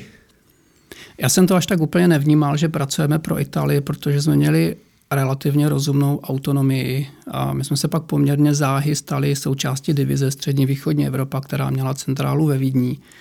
A tam ta spolupráce byla dobrá, my jsme, my jsme fungovali docela, bych řekl, velmi dobrými výsledky, takže jsme byli autonomní, byli jsme poměrně silní, takže pracovat pro Itálii neumím na to odpovědět, že by to bylo nějak specifický. Uh-huh. A zůstali tam eh, i nějací lidi z Ameriky? Asi v Americe, v Americe asi v Americe, jo. A s, s nima no. jste byli třeba nějak v kontaktu, nebo jako mohli jste získávat eh, nějaké další informace o tom, jak se dělají investice třeba v Americe? Určitě, tak ta americká divize je specifická, ta je autonomní, že jo, to je ten, ten pioneer americký, tam to je, samo, to je taková samostatná jednotka. My jsme byli organizováni jako divize, že jo? takže Amerika, Evropa, Střední Evropa. A takže s tím týmem jsme fungovali, byly fondy, které byly manažovány z Bostonu a byly prodávány tady, takže třeba ten známý Pioneer US Fund, který má historii od roku 28 a ta firma vlastně byla založena tímto fondem, takže jsme měli jeho lucemburský klon, pak jsme měli korunovou třídu zajištěnou do korun, takže jsme vlastně byli v kontaktu s portfolio manažerem, s Johnem, Johnem Kerrym, který ten fond řídil od roku 86 jako teprve čtvrtý portfolio manažer takže jsme byli s ním v kontaktu. John jsem jezdil do Prahy na různé akce, jsme, jsme přednášeli, takže ten kontakt tam byl. A uh, byla zveřejněná částka, za kolik koupil uh, Unicredit Bank tehdy Pioneer? Nevím. Nejsem si tím jistý. Pokud ano, tak já jsem, tím, že jsem už do toho nastoupil i v době, tak takže, to... takže jsem to se potom nepídil a takže možná ano. A, a můžem, vy jste zmiňoval teda, že jste potom, kromě toho hlavního sales, tak... Pardon, jenom vím, že Amundi si pak koupilo Pioneer, později za 3,8 miliardy euro, ale za kolik si kupovala Unicredit Pioneer v té době, to fakt nevím. Hmm. Ale asi to bylo méně. Co se budu muset pak zeptat někoho z Unicredit kdo, to, kdo to zažil v té době. Eh, vy jste zmiňoval, že jste začal teda se eh, podílet i na nějakém vývoji eh, finančních mhm. produktů mm-hmm. nebo investičních produktů. Zmiňoval jste třeba již zmíněný Rentier Invest, který teda začal v roce 2004 prodává se vlastně dodnes, tady ten fond životního cyklu, program životního cyklu. Jsou tam i nějaké další jiné produkty nebo projekty, eh, které jste v tom Pioneeru měl na starosti a mm, na který jste třeba pišný, že to nese váš rukopis? A já bych řekl, my jsme fungovali v tomhle hodně, hodně týmově, takže já bych mu jmenovat dost produktů a projektů, který nesou můj rukopis, ale asi bych si to nechtěl úplně přivlastnit, jo, protože eh, i na rentieru já můžu říct, že možná jsem byl z těch úplně prvních, kdo s tím nápadem třeba přišel a probral ale rozhodně nejsem z těch, kteří by to nejvíc odpracovali, takže je to, je to těžký, ale uh, rozhodně, když si dneska vyjedete ze systému, ze systému uh, nějaký souhrný report, portfolia, který bych řekl není úplně, úplně, nebyl úplně jednoduchý, tak jeho design, ten jsem měl na starosti a, a zase pak to naprogramovat a odpracovat musela vlastně další skupina lidí, ale řekneme nějaké to zadání, tam bych si asi možná pod to eh, nějaký rukopis dal. Eh, máme nějaké kalkulačky, nějaké alokátory, jak vlastně sestavit portfolio eh, z akciových dluhopisových peněžních fondů tak, aby to vlastně splňovalo individuální cíle klienta, tak to je třeba kalkulačka, která se jmenuje Grant a, a tu jsem vlastně vytvářel já, ale není, to není nějaká oficiální, oficiální kalkulačka, takže to je spíš jenom, jenom taková pomůcka.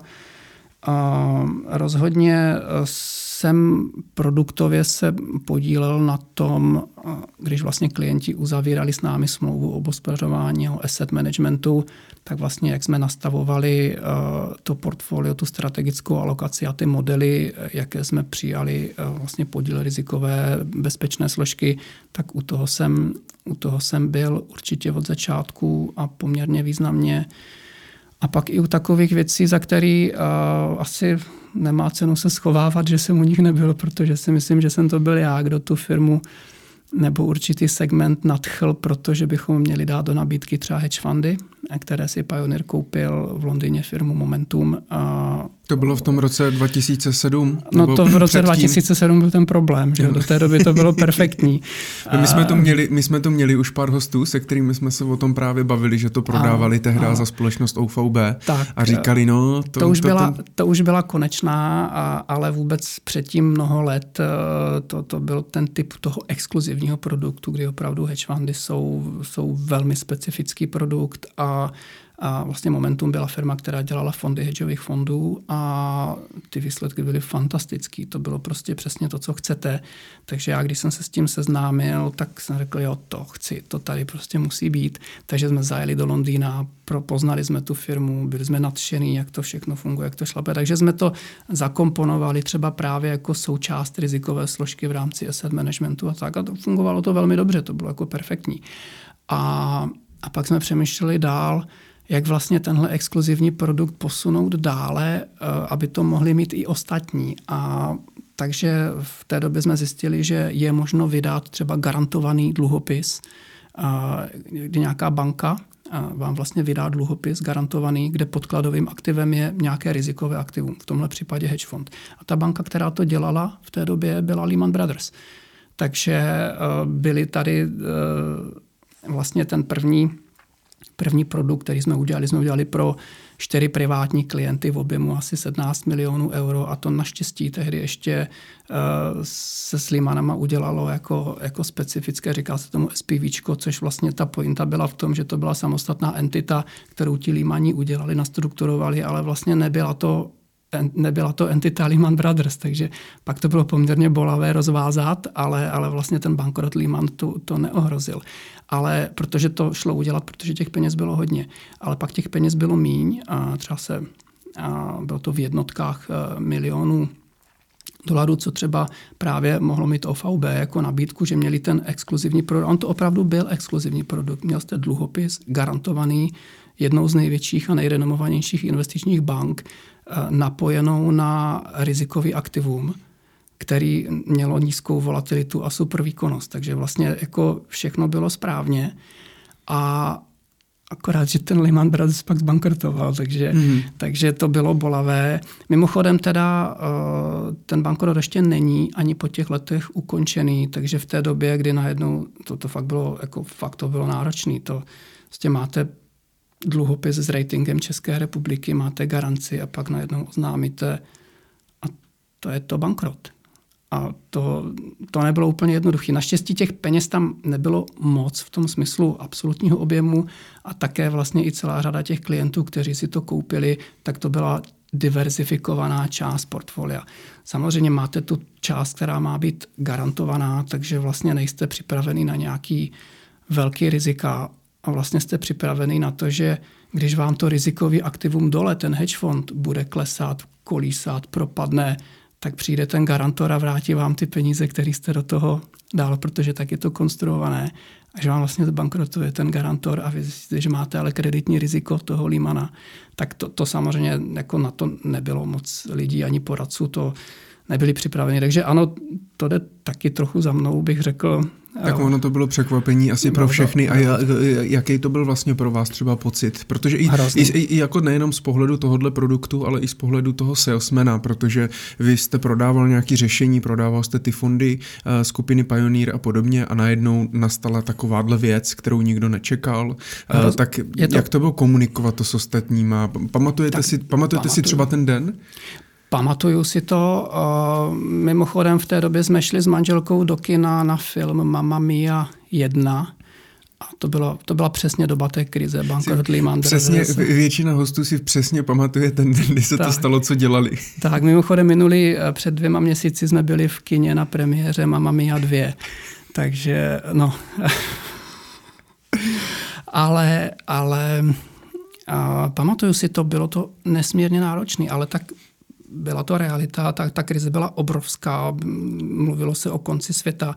Já jsem na D1 jezdil sám, jsem jezdil mezi Prahou a Brnem, D1 byla prázdná, všichni byli schovaní a čekali na konec světa. To byla prostě úplně neuvěřitelná doba. A ta Lehman Brothers eh, situace, tak ano, tak vysvětlíte, komunikujete, odbouráte nevěřícnou situaci, vysvětlujete dál a pak samozřejmě řešíte a pomáháte pomáháte vysvětlováním, informační zprávou a mimochodem už více než 60% těch peněz už je zpátky. Jo? Mm-hmm. Což ano, může se na to podívat, že investor do tohoto, do tohoto instrumentu prodělal 40%, takže to není jako výhra. Ale v té situaci jste tam dal peníze a někdo vám řekl, že z toho všechno přišel. A vlastně mentálně to lidi odepsali a teď už je více než dvě třetiny, dvě třetiny už jsou zpátky a ještě to není ukončeno. A já jsem měl trošičku naději, že to nebude, že to dopadne tímhletím směrem, aspoň v té hrozné zprávě, že to bude lepší, když eh, v té době my jsme i hledali, eh, kdo to různě kotuje, kupuje, že když zbankrotuje nějaká firma, tak okamžitě jsou distress manažeři, kteří kupují zbankrotovalé pohledávky po různých entitách. Tak vím, že třeba na seniorní dluh Lehman Brothers byly kotace od bank typu JP Morgan, Merrill Lynch a tak, tak eh, no, JP Morgan, tak to byly to byly kotace někde kolem 18% nominální hodnoty.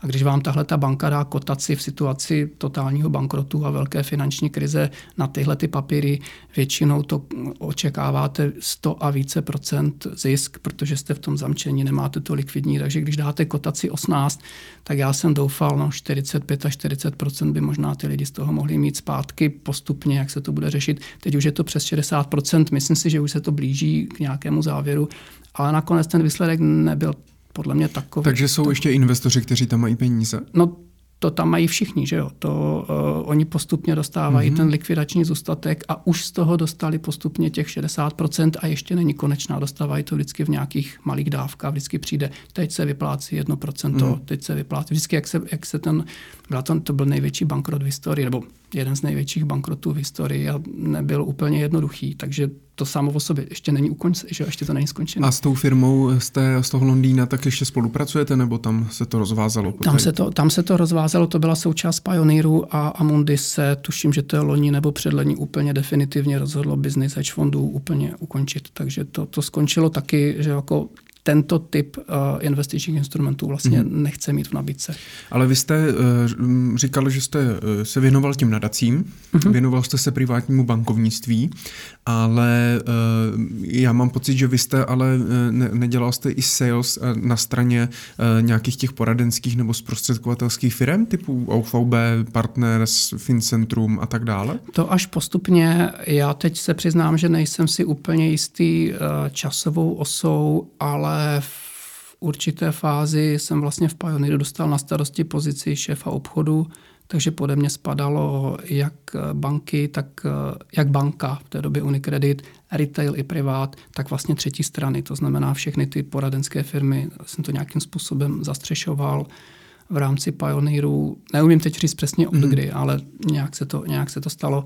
A ano, tam jsem pak vlastně se, se angažoval taky. A jaký jste měl vlastně tým? Protože vy jste asi měl pod sebou nějaké ještě account manažery, kteří třeba mm. měli ty jednotlivé, eh, jednotlivé firmy, tak, jste asi jsme, neobíhal všechno ne, sám. Ne, ne, měli jsme tým account manažerů, každý ten account, a to je doteď, a každý ten account manager má na starosti svou firmu a vlastně o to, o to se stará, takže jsme nějaký sales, sales tým a takhle jsme A kolik, kolik jste takhle vedl lidí? Takže jste byl vlastně uh, manažer. Ano, já mm, teď bych to musel počítat, takže řeknu zhruba 10 až 12. Mm-hmm. 10 až 12. Mm-hmm. No a jsou teda ještě nějaké projekty, které, eh, dejme tomu, eh, šťastnější ne, ne, ne, než tady tenhle? A já myslím, že většina, většina jich byla šťastnější, ale tak bylo by asi chyba se schovávat za to, za to co se nepovedlo, takže já si myslím, že asi ne.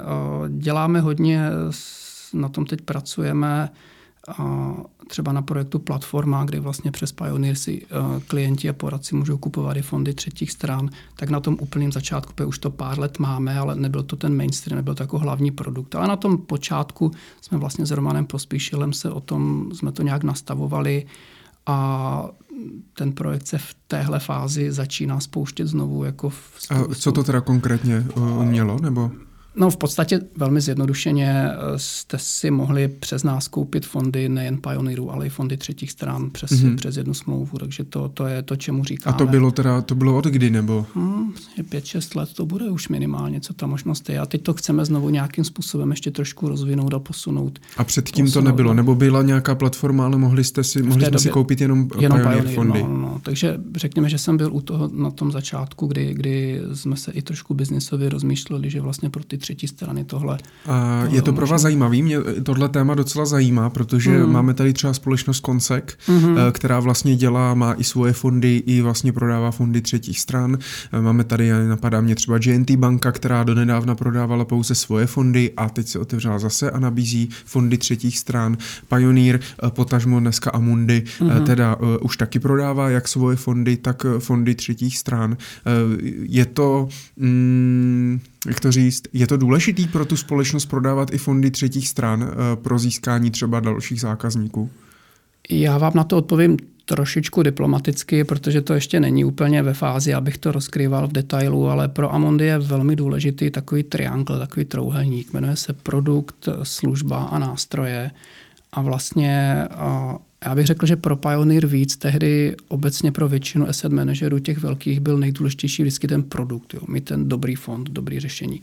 A Amundi na to jde trošičku možná holisticky, trošičku možná eh, komplexněji, kdy říká, ale my těm vlastně poradcům, těm distributorem musíme dodat i servis, i ty nástroje a nástroje jsou třeba různé kalkulátory, alokační věci, nadstavbové věci a třeba i vybírání fondů třetích stran a, a vlastně celý ten servis. Takže to je v DNA a Mundi je taková malinko komplexnější, komplexnější služba, takže pod touhletou, pod tímhletím trianglem my bychom chtěli vlastně rozvinout tu platformu víc, ale do detailu bych to ještě asi teď úplně nechtěl rozebírat. Ale v tom Pioneeru to bylo, bylo takhle, to znamená, mohl jsem koupit eh, vlastně ano, fondy třetí stran a, a, a fondy Pioneer.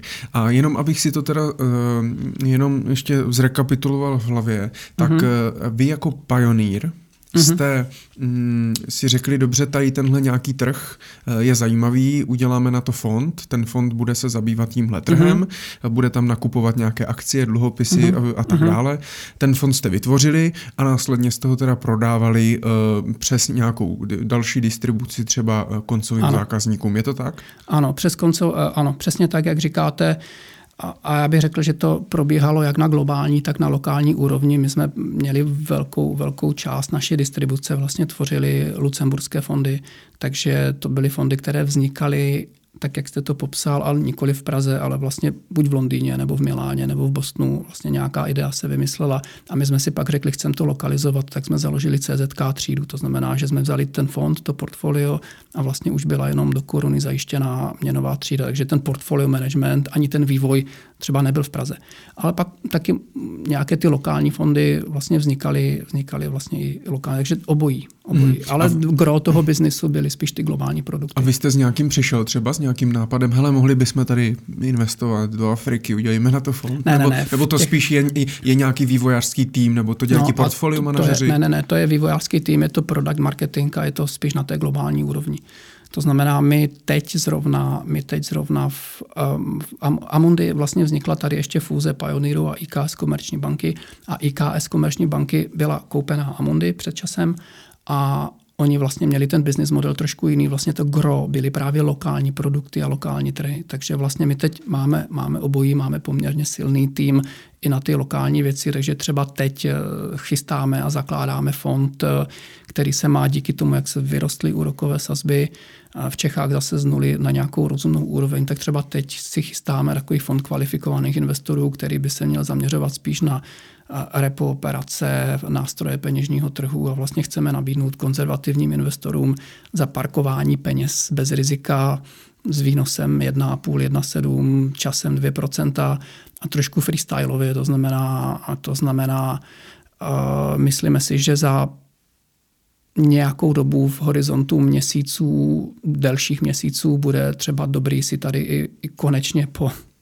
možná třech, čtyřech letech koupit i delší dluhopisy, tak je to třeba fond, který by na tohle to měl být mhm. připravený a to teď nějakým způsobem chystáme, vyvíjíme, diskutujeme. Takže zase já jsem, řekněme, členem toho týmu, který s těma myšlenkama přichází, ale ten design je zase a nějaký tady tenhle eh, fond už vlastně založil koncek teďka, takže ta poptávka potom poptávka asi je, potom ale je, eh, no. jak dlouho teda napadá mě, jak dlouho trvá vlastně takový fond eh, vytvořit a, a udělat?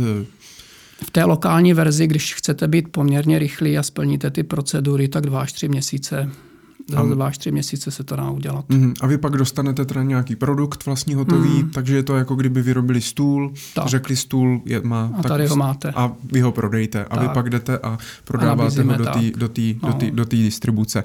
A v tomu jste vlastně v Pioneeru celou dobu, těch 10 let, nebo 13 let, nebo jak dlouho, eh, tak jste teda šéfoval a měl jste to na starosti. Měl jsem tu distribuci, ano. Uh, no a vy jste byl i členem představenstva. Uh, znamenalo to něco, nebo byla to jenom nějaká čestná pozice? A v těch globálních firmách je to kombinace trošku čestné pozice, takové lepší vizitky, asi vás zvou na víc akcí.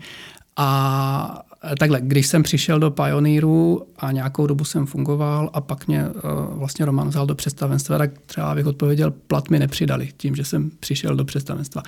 Ale jako samozřejmě bylo to nějakým způsobem uh, jako zajímavý a uh, ale když jste v téhle globální firmě, tak je to víc o té manažerské pozici z toho titulu, co vlastně děláte, co, co je ta náplň, protože uh, řešíte to spíš tou, řekněme, tou matrix, ta matrixová manažerská struktura je taková, bych řekl, biznisově důležitější. Samozřejmě, když jste v tom boardu, v tom představenstvu, tak je to jako dobrý, ale není to ta, není to ta funkční linie. Mm-hmm. Úplně. A vy jste, Roman Pospíšil by teda CEO mm-hmm. uh, Pioneeru, vy jste byl šéf uh, jako mm-hmm. salesu, jako, jako obchod, tam ano. nevím, jaká je zkrátka anglická.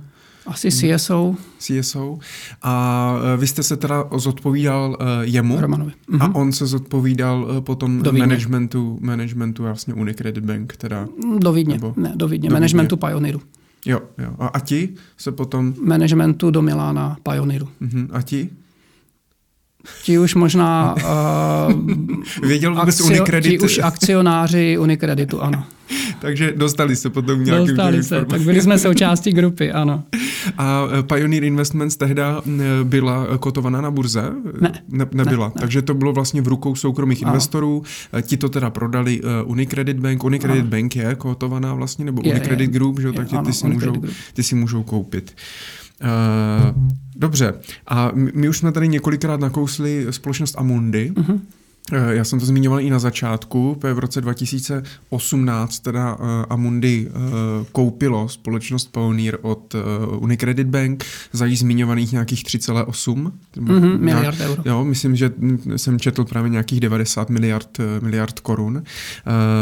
Máte, máte pocit, proč to Unicredit prodala, nebo vůbec nedokážu si představit, v jaký vy jste, byl jste v představenstvu, ale samozřejmě Pioneer byla jedna část Unicredit, takže vůbec nevím, jestli kdy se vám ta informace dostala, že se třeba o tom uvažuje, anebo jestli pak vám pak jenom Roman říkal, hele, uh, jdeme někam jinam. Tak my jsme vlastně v Čechách ani nebyli součástí toho dílu vyjednávání. Toto je právě to, že když jste vlastně uh, v takhle, tahle, tenhle ten typ obchodu se vlastně dojednává na globální úrovni, takže to řešilo Miláno, že jo, primárně.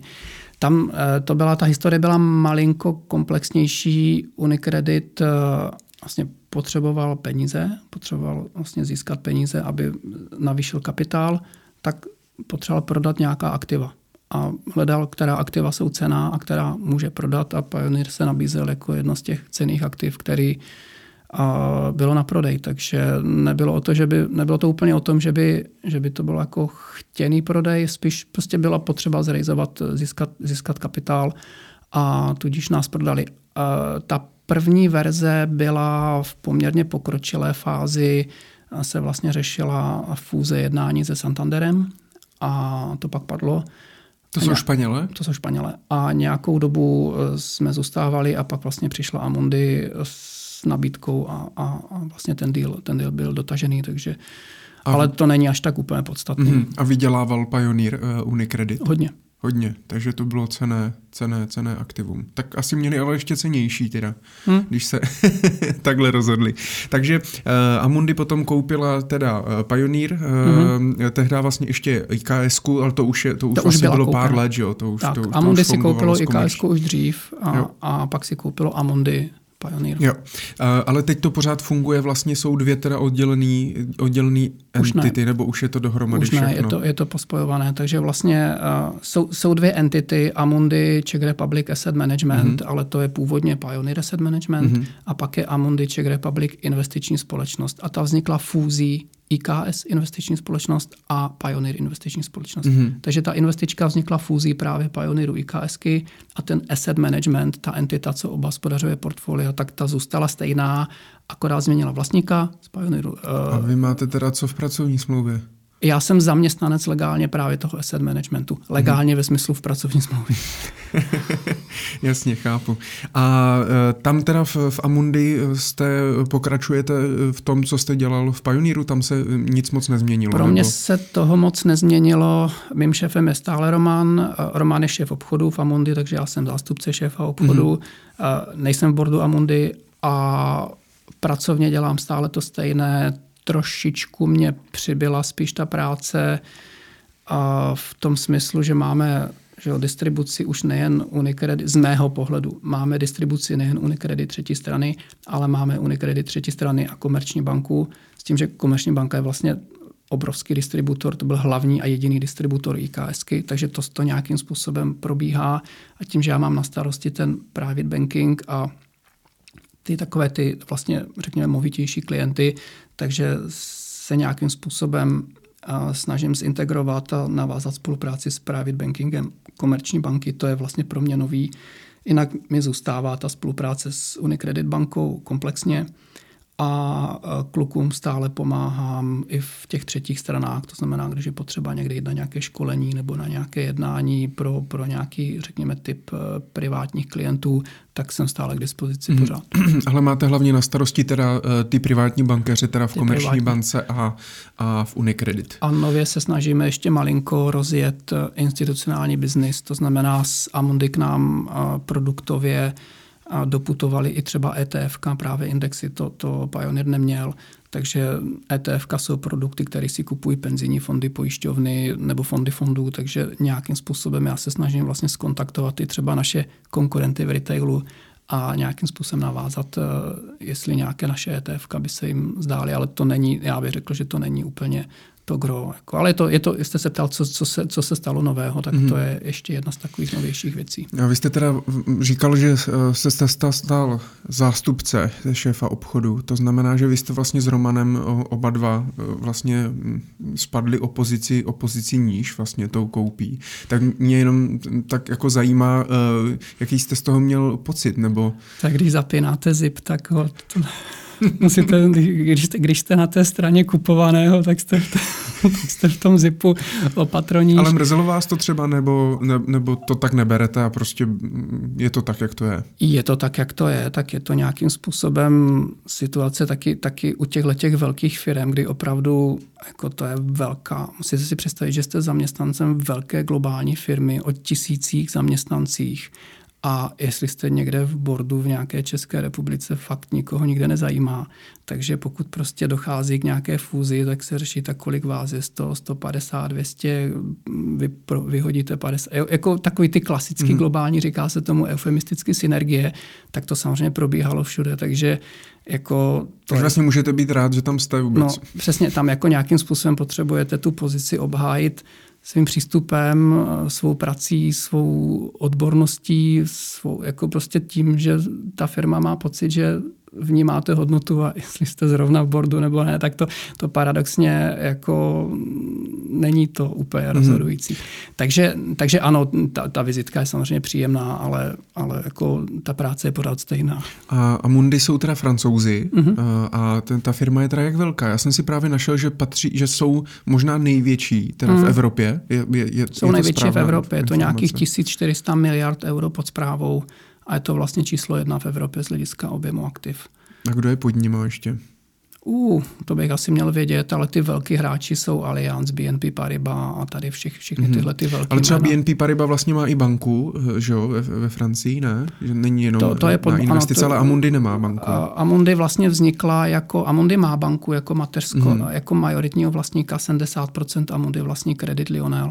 Mm-hmm. A Amundi vznikalo fúzí a před časem Societe Generale Asset Management, a Credit Lionel Asset Management. Takže vlastně Societe Generale, tak jak Unicredit prodal Pioneer, tak Societe Generale prodalo no. svou nohu a mhm. vlastně eh, eh, fúzovala Credit Lionel a, a Societe Generale a takhle vlastně vzniklo Amundi. Mm-hmm. A to jste věděl už, nebo jste si to musel teďka na... a, eh, myslíte před, podcast, před podcastem nebo před fúzí? A, to jsem částečně, částečně jsme to věděli, ne, nevěděli jsme detaily, ale Amundi jsme znali, tak to je, to je velký hráč, mm-hmm. takže jak ta historie je, tak to jsme věděli. Ale v podstatě teda Amundi dělá uh, to stejný, co dělal Pioneer. Mm-hmm. To znamená, má Dělá prostě... to stejný a něco málo víc. Takže v tom klasickém, když řeknu klasické lucemburské fondy, akciové, dluhopisové, smíšené, balancované, tam se vlastně fuzují dvě velké rodiny, jedna trochu větší Amundi a jedna trochu menší Pioneer. A vlastně probíhá, teď probíhá letos monster evropský projekt, že tyhle ty umbrely vlastně se opravdu fúzují, takže Evropský akciový fond na straně Pioneer, Evropský na straně Amundi a lepší jabko spolkne to horší jabko. Jo, takže vlastně se nějakým způsobem, a to je obrovský, obrovský panevropský projekt, podle mě jeden z největších, co teď vůbec probíhá, a vznikne nějaká monstrózní velká umbrella lucemburských fondů, tak to je jedna noha. Tam v mnoha, v mnoha situacích vlastně Pioneer i tahal za třeba silnější stránku a celá řada těch portfolio manažerů, celá řada těch produktů vlastně eh, je třeba přebíraná i systémem, systémem Pioneeru. A pak, pak Amundi měla ještě aktivity, které Pioneer vůbec nedělal, takže velký biznis indexových produktů ETF, velký biznis alternativních investic, právě equity, nemovitosti, real estate, to, to další věc. A pak je tam ještě poměrně dost opravdu extrémně velké množství aktiv je money market, fond peněžního, fondy peněžního trhu v, v euru, v dolarech. Vlastně Amundi tuším kupuje čtvrtinu primárních emisí na, na evropském trhu. To je prostě mm-hmm. obrovský, to jsou obrovský čísla. A takže tam, tam ta formou určitě, těch fondů. Mm, formou těch fondů a, a tam se třeba dělají mandáty právě pro pojišťovny, pro, pro korporátní penzijní fondy a pro tyhle věci. V tom je Amundi opravdu hodně, hodně silný. A ty, to znamená, ty pen, nebo kdo kupuje ty fondy potom? To, to jsou ty... pak třeba koncoví klienti, že si kupují penzijní fond nějaké firmy ve Francii, si spoří vlastně hmm. korporátní penzijní fond, tak to třeba manažuje, manažuje Amundi. Nebo nějaká entita, uh, Allianz, AXA, prostě tyhle ty správci si třeba od Amundi vezmou nějakou expertizu nejvíc třeba právě na tom peněžním, peněžním trhu a to jsou, to jsou věci, které jsou obrovsky na objemy aktiv, ale nejsou to žádné maržové věci, žádný nějaký. A je to něco, co se třeba neuvidíte to v nějaké té klasické fondové rodině, takže to, to bych řekl, že ještě takové věci, které mm-hmm. jsme třeba v Pioneeru neměli nebo nedělali. A kolik je vlastně fondů teďka v nabídce Amundi v České republice třeba? Já bych řekl vysoké desítky. A je to, a není to zbytečný? Je takhle, takhle, já si myslím, že je to zbytečný. Ten, ten, ta, ono se to nějak nabaluje, pořád se to racionalizuje, vznikají nové ideje, nové myšlenky, ale vystačíte si z 20 fondy. Pro normálního smrtelníka si vystačíte. Mm-hmm. A možná, nevím, jestli samozřejmě o tom můžete mluvit, ale... Asi ne. Já to přece, přece, zkuste, přece, zkuste. Jenom to, přece jenom to zkusím. Uh, my jsme se už uh, bavili předtím uh, o uh, těch poplatcích, o té poplatkové mm-hmm, struktuře mm-hmm. těch mhm. fondů. A Mundi teda vytvoří nějaký fond, který obhospodařuje mm-hmm. a spravuje. Za to samozřejmě si musí vzít uh, nějaký správcovský poplatek, dejme tomu, říká se tomu management fee, je to ano, tak? manažerský poplatek. Uh, ten manažerský poplatek v nějaké výši, bavili jsme se, že třeba u akciových fondů to může být v průměru kolem procenta a půl, procenta až procenta a půl. Ale všechny ty peníze si nebere jenom uh, Amundi a ten portfolio manažer. Samozřejmě. Uh, můžete nám prozradit, jak dneska je ta poplatková struktura jakoby inside jak uvnitř, jak, jak je to vlastně složený, kde se všechny ty peníze, co ten klient vlastně všechno platí v tom mm-hmm. procentu a půl? Uh, takhle, uh, je to složitý tohle. Tohle je fakt složitý na podcast, eh, audio. Uf. V principu, když si klient kupuje fond, tak platí vstupní poplatek, který v současné době zaplatí investiční společnosti a investiční společnost ho v plné výši přeprodá tomu zprostředkovateli. Takže vstup, ze vstupního poplatku investiční společnosti nemají nic. To je režim jeden. A pak je model, že vlastně část toho management fee, a to vám asi tady neřeknu veřejně, jaká část, jde tomu distributorovi také. To znamená, když jste v pozici distributora, který prodává tento fond, tak váš příjem, tím, že klientovi zprostředkováváte zadarmo, znamená, že klient vám nic neplatí, tak váš příjem je dvojího druhu. Jednorázově to je ten vstupní poplatek a pak pravidelně z těch aktiv, které jsou v tom fondu zainvestováno, ta investiční společnost část toho manažerského poplatku vyplácí. Ale neptejte se mě kolik, je, je, to, je to nějaká významná část. Říká se zhruba, zhruba půlka. To se asi říká. A, a blíží se to pravdě? Blíží se to pravdě, ale asi vám to nebudu mm-hmm. ani vyvracet, ani potvrzovat. A ten trend se také, také vyvíjí. Asi dokážu si představit, že byste si i vygooglovali nějaký modely, takže není to zase tak super tajný, ale asi tady nechci o tom mm-hmm. příliš mluvit. Je to o tom, že každý i ten distributor a každá ta distribuční síť má trošku jinou, jinou výši, takže proto je to třeba citlivější no, téma. Ale kdo je, eh, kdo je vlastně u vás eh, distributorem? Protože tak pro mě je, to... je distributor Unicredit banka, komerční banka. A když to prodáte partners, vy přes tu platformu? Jako, nebo, ne, to prodá vždycky ten poradce. To, to vždycky vlastně... Vždycky to prodá to, Já nemůžu poradce. si koupit ne. přímo jako od vás, nemůžu být jako klientem. Asi byste mohl, můžete, my jako jsme takhle vybavení, že to technicky umožňujeme, ale nemáte nikoho, kdo by se o vás staral. Mm-hmm. Uh, takže, ale technicky to lze. Mm-hmm. Uh, v Pioneer to šlo, třeba v IKSK byla takhle uzavřená, ona to neumožňovala, Pioneer to umožňoval, ale i, i my v Pioneeru jsme měli 99%. A pak jste mě schopni, pak jste mě schopni to dát ale teda bez té půlky? O, ne, o ne, vy si pořád kupuje, vy jenom, prostě... vy jenom mě zvednete rentabilitu. Takže není Takže to, pro, jedno, kde ne, si to koupím. Je to, je to jedno. A to B, v čem jsem řekl, že je to složitější, je v tom, že vlastně, řekněme, ta exkluzivita a objem se dosahuje vyšší investice nikoli v jiným typem produktu. Takže každý ten fond má několik tříd různých klásů, různých ISINů. Jeden ten typ toho ISINu je třeba, dám konkrétní příklad, ať to, ať to není moc abstraktní. Máte akciový fond, který ve třídě A má manažerský poplatek 1,5. Ve třídě H má manažerský poplatek 0,9 a ve třídě I má manažerský poplatek 0,6. Je to ten stejný fond, ten stejný portfolio manažer. Ten portfolio manažer manažuje jedno portfolio, ten ani v úvozovkách neví a nemusí vědět, že jsou nějaký tři třídy, nebo sedm, nebo deset, nebo mhm. patnáct. Hmm. Může být třída X, která má manažerský poplatek 0 a ta může být zakázaná, že do ní může, nikdo nemůže investovat, protože je to třeba třída, která se používá do nadstavbových produktů. Třeba někdo dělá portfolio management pro, pro to a nakupuje nějaké fondy, tak třeba kupuje tohle jako, jako levnou, jako zadarmo a vlastně účtuje poplatek klientovi na tom portfoliu, hmm. se který skládá a ne, ne, ne už na tom fondu. Takže těch modelů může být víc. A liší se to většinou, ten klasický model je třeba vyšší investice. Takže a třída A je k dispozici třeba od 30 tisíců korun. Třída H od 25 milionů korun. Třída I od řeknu to, jo, 250 milionů korun. A to jsou konkrétní příklady, to že jsou to konkrétní tak je. příklady. Takže vy si koupíte... A kdo to pak kupuje? Institucionální třeba, třeba fond fondů jo. si kupuje institucionální třídu. A nebo institucionální investor přijde za vámi pojišťovna, nebo by mohl přijít i klient fyzická osoba, tady si chci koupit a fond na americké akcie za 250 milionů korun, akci třídu I. Mm-hmm. Jo, že vlastně a ti pak dostane... jdou vlastně ale konkrétně k vám, takže ty to nekupují přes toho distributora, takže tam... Mohli by, Mohli by, ale zase produktově a provizně a poplatkově je to samozřejmě úplně jiný typ modelu, takže... No a pokud já bych teda přišel třeba do Unicredit Bank, že mám 250 milionů, chci tenhle fond, tak mě ho umí. Ne, ne, ne, zjednoduším, ten, ten model je retailový tady, mm-hmm. jo, ten model je retailový, ale jenom chci říct, že a když se třeba řeší exkluzivní, že někdo chce exkluzivní produkt, tak eh, se tady, protože každý chce mít na tom ty poplatky, ty vysoké, ty drahy, tak se vlastně vymýšlí různý exkluzivní produkty, které ale nemají s exkluzivitou nic společného.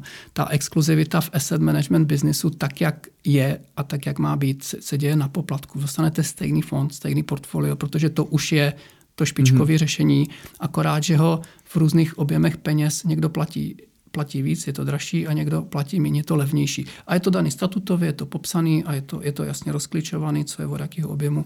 A, takhle vlastně... a může si teda retailový zákazník dostat eh, k, tě, k té institucionální třídě? Byly tady firmy, které jako to nabízely, takže... Mohl by. Takže, mohl takže, takže to Možné to je, samozřejmě. Já si dokážu samozřejmě představit, protože ten distributor v podstatě úplně nesedí teda vlastně s, s váma u, u jednoho stolu, nebo vedle vás, on je spíš proti vám. V práci nebo, ne, no. no. protože eh, ten bude tlačit, aby samozřejmě ta odměna byla, hmm. byla, co, byla to nej, co nejvyšší. Můžete prozradit jenom tak jako mm-hmm. na okraj, uh, jestli ten tlak je opravdu obrovský ze stran těch distributorů tady na Ne, ne, není ten tlak obrovský, protože ty pravidla jsou relativně už i zavedený, takže jakýsi, jakýsi standard, jaký podíl na tom manažerském poplatku se vyplácí, je už poměrně takový, dalo by se říct, i skoro až tabulkový, jo, mm. že v nějakým velkým objemu si sáhnete na tolik, když překročíte tolik. Jako dá se s tím, dá se s tím jako Mm-hmm.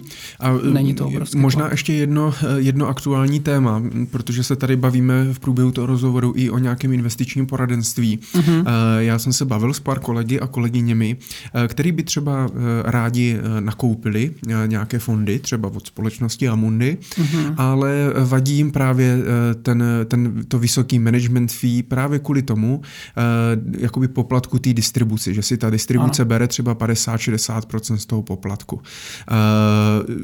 Ale vlastně eh, my nemáme vlastně jinou, nebo ti poradci nemají moc jinou možnost vlastně, jak se tomu nějak vyhnout, protože hodně lidí teďka utíká právě k těm ETF-kům zmiňovaným, právě skrz, skrz tu nákladovost, eh, že prostě má nižší nákladovost, protože tam třeba není ta distribuce a tak dále. Mm-hmm tak já vlastně existuje nějaký, existuje vlastně vůbec nějaký řešení, jak z toho ven? Existuje. Je to vlastně regulace MIFID 2, která poměrně jednoznačně rozděluje zprostředkování a poradenství. V režimu zprostředkování můžete vlastně fungovat provizním systémem od produktu a když jdete do režimu placeného poradenství, tak vlastně na tomto klientovi, na, tomhletom, na téhle službě nesmíte přijmout žádnou, žádnou incentivu, žádný poplatek, ani vstupní, ani, ani podíl na manažerském poplatku. Takže tam jste vlastně přímo, tam vás to zajímá, že samozřejmě chcete pro klienta to nejlepší a nejlevnější, tam nejste v žádném konfliktu zájmu. Takže já bych řekl, v tomhle směru ta regulace je výborná, že ona může časem nastavit poměrně jasný pravidla, kdo je poradce, kdo je obchodník, kdo je zprostředkovatel. Je to super. A ten poradce, když půjde cestou plac, tak bude hledat ty levnější produkty. Takže bude hledat třeba ETF levnější nebo indexové fondy levnější, a nebo, a to, to je to, na co se zeptal, budou vznikat třídy, takzvaně trail fee trail free class, mm-hmm. to znamená třída, ze které se už nevyplácí žádný podíl na distribuci a o to ten uh, fond bude levnější. Takže vlastně, když se pak kouknete na, uh, takže vlastně pak si ten klient koupí i za retailovou částku fond třeba, třeba jste to zmínil, s polovičním, s polovičním mm-hmm. management fee a může to ten poradce prodat klientovi, ale t- pak ten poradce musí z něčeho žít, takže on bude fakturovat klientovi a většinou mu bude fakturovat víc, než jaký je rozdíl v těch poplacích. Takže vlastně je nutno říct, že možná v tomto modelu bude čistější, kolik klient platí za co, ale rozhodně ten klient to nebude mít levnější. Mm-hmm. Takže když ten klient bude mít ETF-kový fond, ETF-kové portfolio, indexové portfolio, anebo portfolio aktivních fondů s polovičním management fee, tak to poloviční management fee pořád bude trošičku víc než, než třeba ty levné ETF, ale už to bude zanedbatelný rozdíl. Mm-hmm. Ale to, co mu pak ten poradce nafakturuje za své poradenství, tak vlastně uh, ten klient v konečné fázi na tom bude stejně, jako kdyby si koupil aktivně řízený fond. Takže si musí akorát říct, co je pro něho větší přidaná hodnota. No, vy jste zmiňoval, že eh, budou vznikat uh, fondy teda. Uh, to, to se jmenuje teda Trail, trail Free? Trail Free. Trail Free. A Trail Fee Takhle, to je? Trail Fee je, my tomu technicky říkáme Trail Feečko, jako mm-hmm. podíl na management fee Trail Feečko. Někdo tomu říká kickback, používají se různý, mm-hmm. různý, různý termíny. A tyhle fondy vznikají a budou vznikat. My a je tady Amundi ještě má? v Čechách, my je tady v Čechách ještě nemáme, ale rozhodně Amundi Pioneer s tím pracuje jako s projektem. A je vůbec, ale protože druhá věc je, jestli je vůbec poptávka, protože proč byste dělali něco, po čem bude, není poptávka? Bude že? poptávka s rozvojem placeného poradenství, budete chtít dodat eh, to, co ten poradce bude chtít prodávat. Tam bude chtít prodávat pro klienta to nejlevnější a nejkvalitnější řešení což budou indexy anebo kvalitní aktivně řízené fondy s nižšími náklady. Mm-hmm. A je skvělé, že vy vlastně uh, můžete dneska po 20 letech uh, ty poradce učit, jak dělat placené poradenství. No, přesně, můžu. je to takový, uh, ne, taková vzpomínka, no. To je pravda. Ale to je, to je, to je super. Uh, já bych trošku od té Amundy ještě šel dál uh, k vaší osobě, uh-huh. víc teďka na chvilku. Okay. Uh, jak vlastně vypadá váš běžný pracovní den jako zástupce šéfa obchodu? Hodně, každý den se snažím poslouchat podcasty, takže proto jsme i tady, Michale, protože já jsem strašně, já strašně fandím. Já si myslím, že to je úplně super projekt. Ale jsem malinko, jsem malinko, eh, nejsem nezávislý, protože já si myslím, že 80% informací, které já přijímám, tak jsou podcasty. Eh, mám vybraných několik, který se snažím poslouchat každý den. Máte, a, nějaký, máte nějaký tip? A každý den se snažím poslechnout Bloomberg, uh, Surveillance, uh, Mad Money s Jimem Kramerem, to není úplně šálek kávy pro každýho. Wall Street Journal má super podcast, BBC uh, a pak jsou dva podcasty, myslím, že Money for the Rest of Us je pro finanční poradce úplně špičkový, uh, jsou dva. Takže mám nějakých 6-7, ale, ale jdu i s přesahem, zajímají mě jiné věci, uh, trošku technický, technologický, zdravotnický, psychologický, takže těch podcastů, co mám nacvakáno v telefonu, mm-hmm. bych řekl, že je dneska tak 20, uh, ale poslouchám. To, že každý den něco poslechnu, jsou tak tři, čtyři, jako minimálně hodinu, hodinu 20 eh, mám denní příjem z podcastu. A kde posloucháte? V autě? V autě, vždycky v autě. Doma to nedávám, ani nechci, upřímně ani nechci, je to vždycky v autě. Mm-hmm. Tak krom poslouchání podcastu děláte, děláte tak to, co? Tak tím, to jsem popsal, tím, jsem, ano, tím jsem popsal cestu do práce. A, a kolik jezdíte do práce? Je to různé, je to různé, ale... Jste tam teda na pátou? Ne, to už ne. Vždycky s manželkou rádi vypijeme spolu šálek čaje a, a proberem všechno, takže máme takový rána společný, takže to já bych se jako to neochudil, ne, neochudil, takže většinou se vydám do, do dopravní špičky, takže mám pak víc času na podcasty. A kdy takže... začíná v Praze dopravní špička? To je to trošku posunutý. 7.38, tak nějak to je kolem 8, nevím. Já, já tak před tou 8 vyrážím a, a v těch 35-40 minut jedu do práce. 45 hmm. minut jdete do práce. A čím díl, tím líp, tím víc, tím víc toho. podcastu. Že pro mě, pro mě dopravní situace není žádný stres. Jedete ve dvě odpoledne a no já se omlouvám. To je...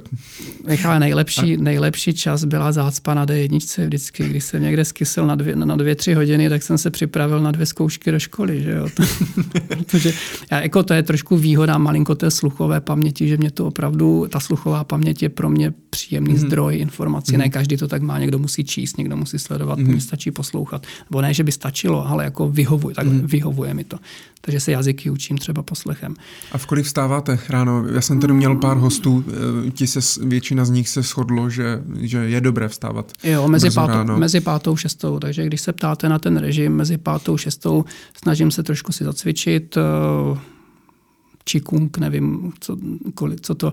Někdo si pod tím představí tai chi, někdo jogu, prostě tenhle ten typ cvičení. Mm-hmm. A jak dlouho takhle cvičíte? A, snažím se aspoň tři čtvrtě hoďky. Tři čtvrtě hodiny? Mm, ideálně by to chtělo tak hoďku, hoďku a půl, ale nejde to, nejde to. Šlo to dřív, teď to nejde tolik, a, ale snažím se uh, pak...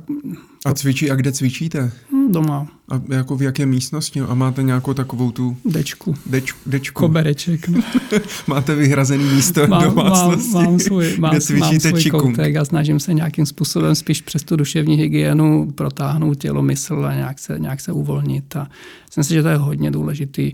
A pak, pak máme trošku takový ten čajový, čajový rituál s manželkou. A Snídáte? Pak snídám, snažím se snídat mm. relativně zdravě pak vyrážím. Nedá se mě nezeptat, co to znamená. no, hrozná, hrozná nuda. Mysli, mango, Je... borůvky, jogurt. Jo. Mango a borůvky? Mango, borůvky, v lednu? ananas. To je skvělé. No, natr, Maruška natrhá vždycky. Jo. Já jsem totiž, ne, já se ptám i proto, protože mm, jsem e, kupoval jako dárek, eh, mám mě hmm. knížku od Margit Slimákové e, o právě jako životním stylu. Mm-hmm. A ona eh, se zabývá výživou a právě tam eh, potom psala, zrovna když to otevřela, eh, otevřela máma, tak tam četla, že když na snídaní jí nějaký ty cereálie, takže to je jako kdyby se koblich, tak se, to, tak se tomu smála, že je to relativní vlastně to, co vlastně vůbec znamená jako zdravá snídaně. Je to relativní. Já teda fakt, že kupuju ty cereálie bez, bez cukru a bez těchto těch věcí, snažím se to trošku i hlídat. Mm-hmm. Vím, co přesně myslí paní.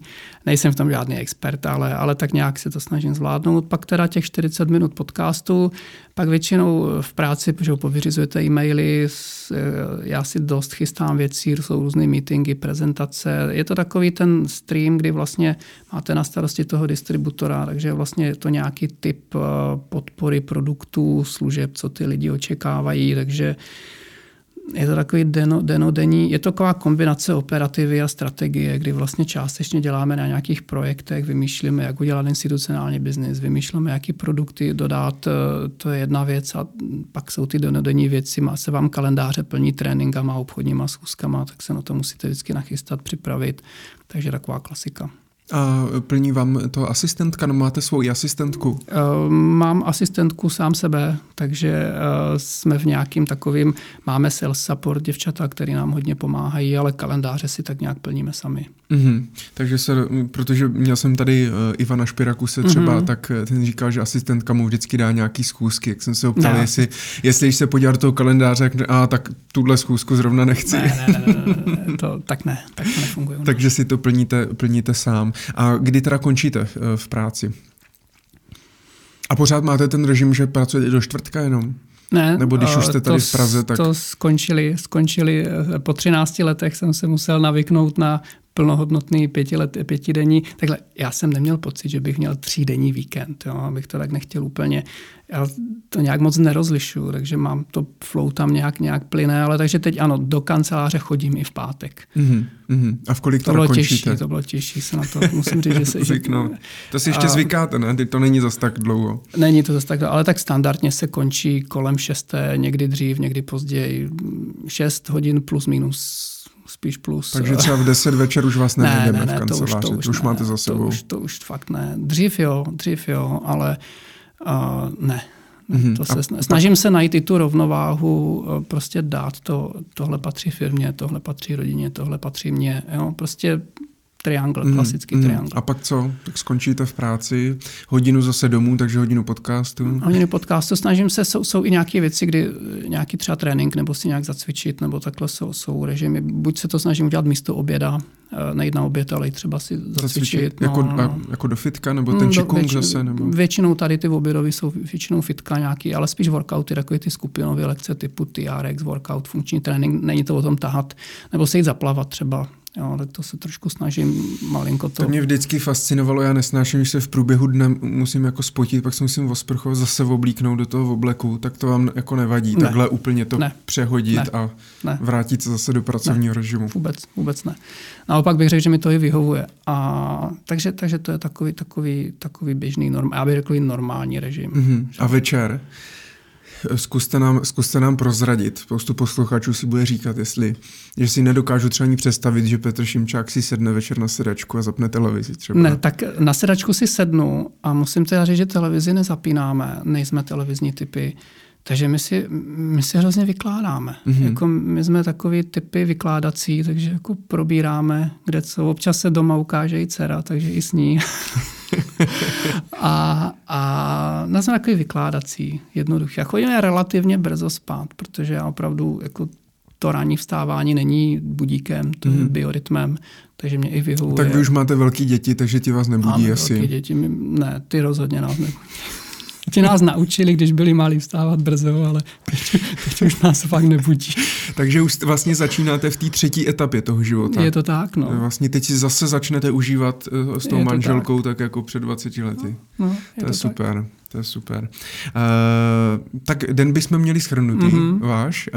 Uh, možná ještě mě napadá, když jste hodně trávíte čas v autě, mm-hmm. uh, tak mě běžela dneska otázka i uh, v čem Petr Šimčák vlastně jezdí, protože pokud jste hodně na cestách, tak musíte mít pohodlný auto. Mám, mám pohodlnýho Supika, Super Balloon Clement, jako je to mm. příjemný. Předtím, mm, před tím Supem jsem měl Audi Q5, takovou, takovou mm. tu větší, větší uh, musím říct, že ten Super je výrazně jo, je to, lepší. Teda. Je to lepší. Větší Q3. No, větší. je to blbý než i menší Q7. Q5 super, perfektní auto, ale jako ten Super je prostě lepší. Jo? Hmm, je lepší. A to máte firmní? Firmní, firmní auto. Firmní, takže jste, a můžete si třeba vybírat takhle ve firmě? Roman jezdí v čem? Máme nějaké limity, Roman má taky Superba, předtím měl taky Audinu a měli jsme nějaké limity, spíš finanční, do které se vejdeme a měli jsme ty značky, všechny naše auta byly buď Škodovky, nebo Audi, nebo Volkswagen. Mm-hmm. A můžete si vybírat, nebo vám jako řekne, hele, tady prostě ty dostaneš Superba? A... Ne, ne, ne, tam jako se v tom rámci toho limitu bylo relativně. A já teď přiznám si, že nevím úplně, jak je to teď, protože já mi ještě dlouho toho supa, než... Už, ne, už nejezdím tu D1 tak rychle, abych měnil auta tak často.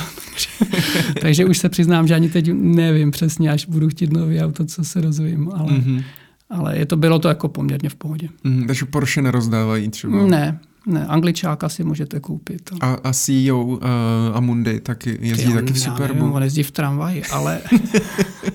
ale tady v Praze jezdí hodně lidí, ale v tramvaji, no, že? je to tady, rychlejší tady, a no, lepší, ale... Tady si na to nikdo nehraje. No, přesně. Ale v čem má jako služ...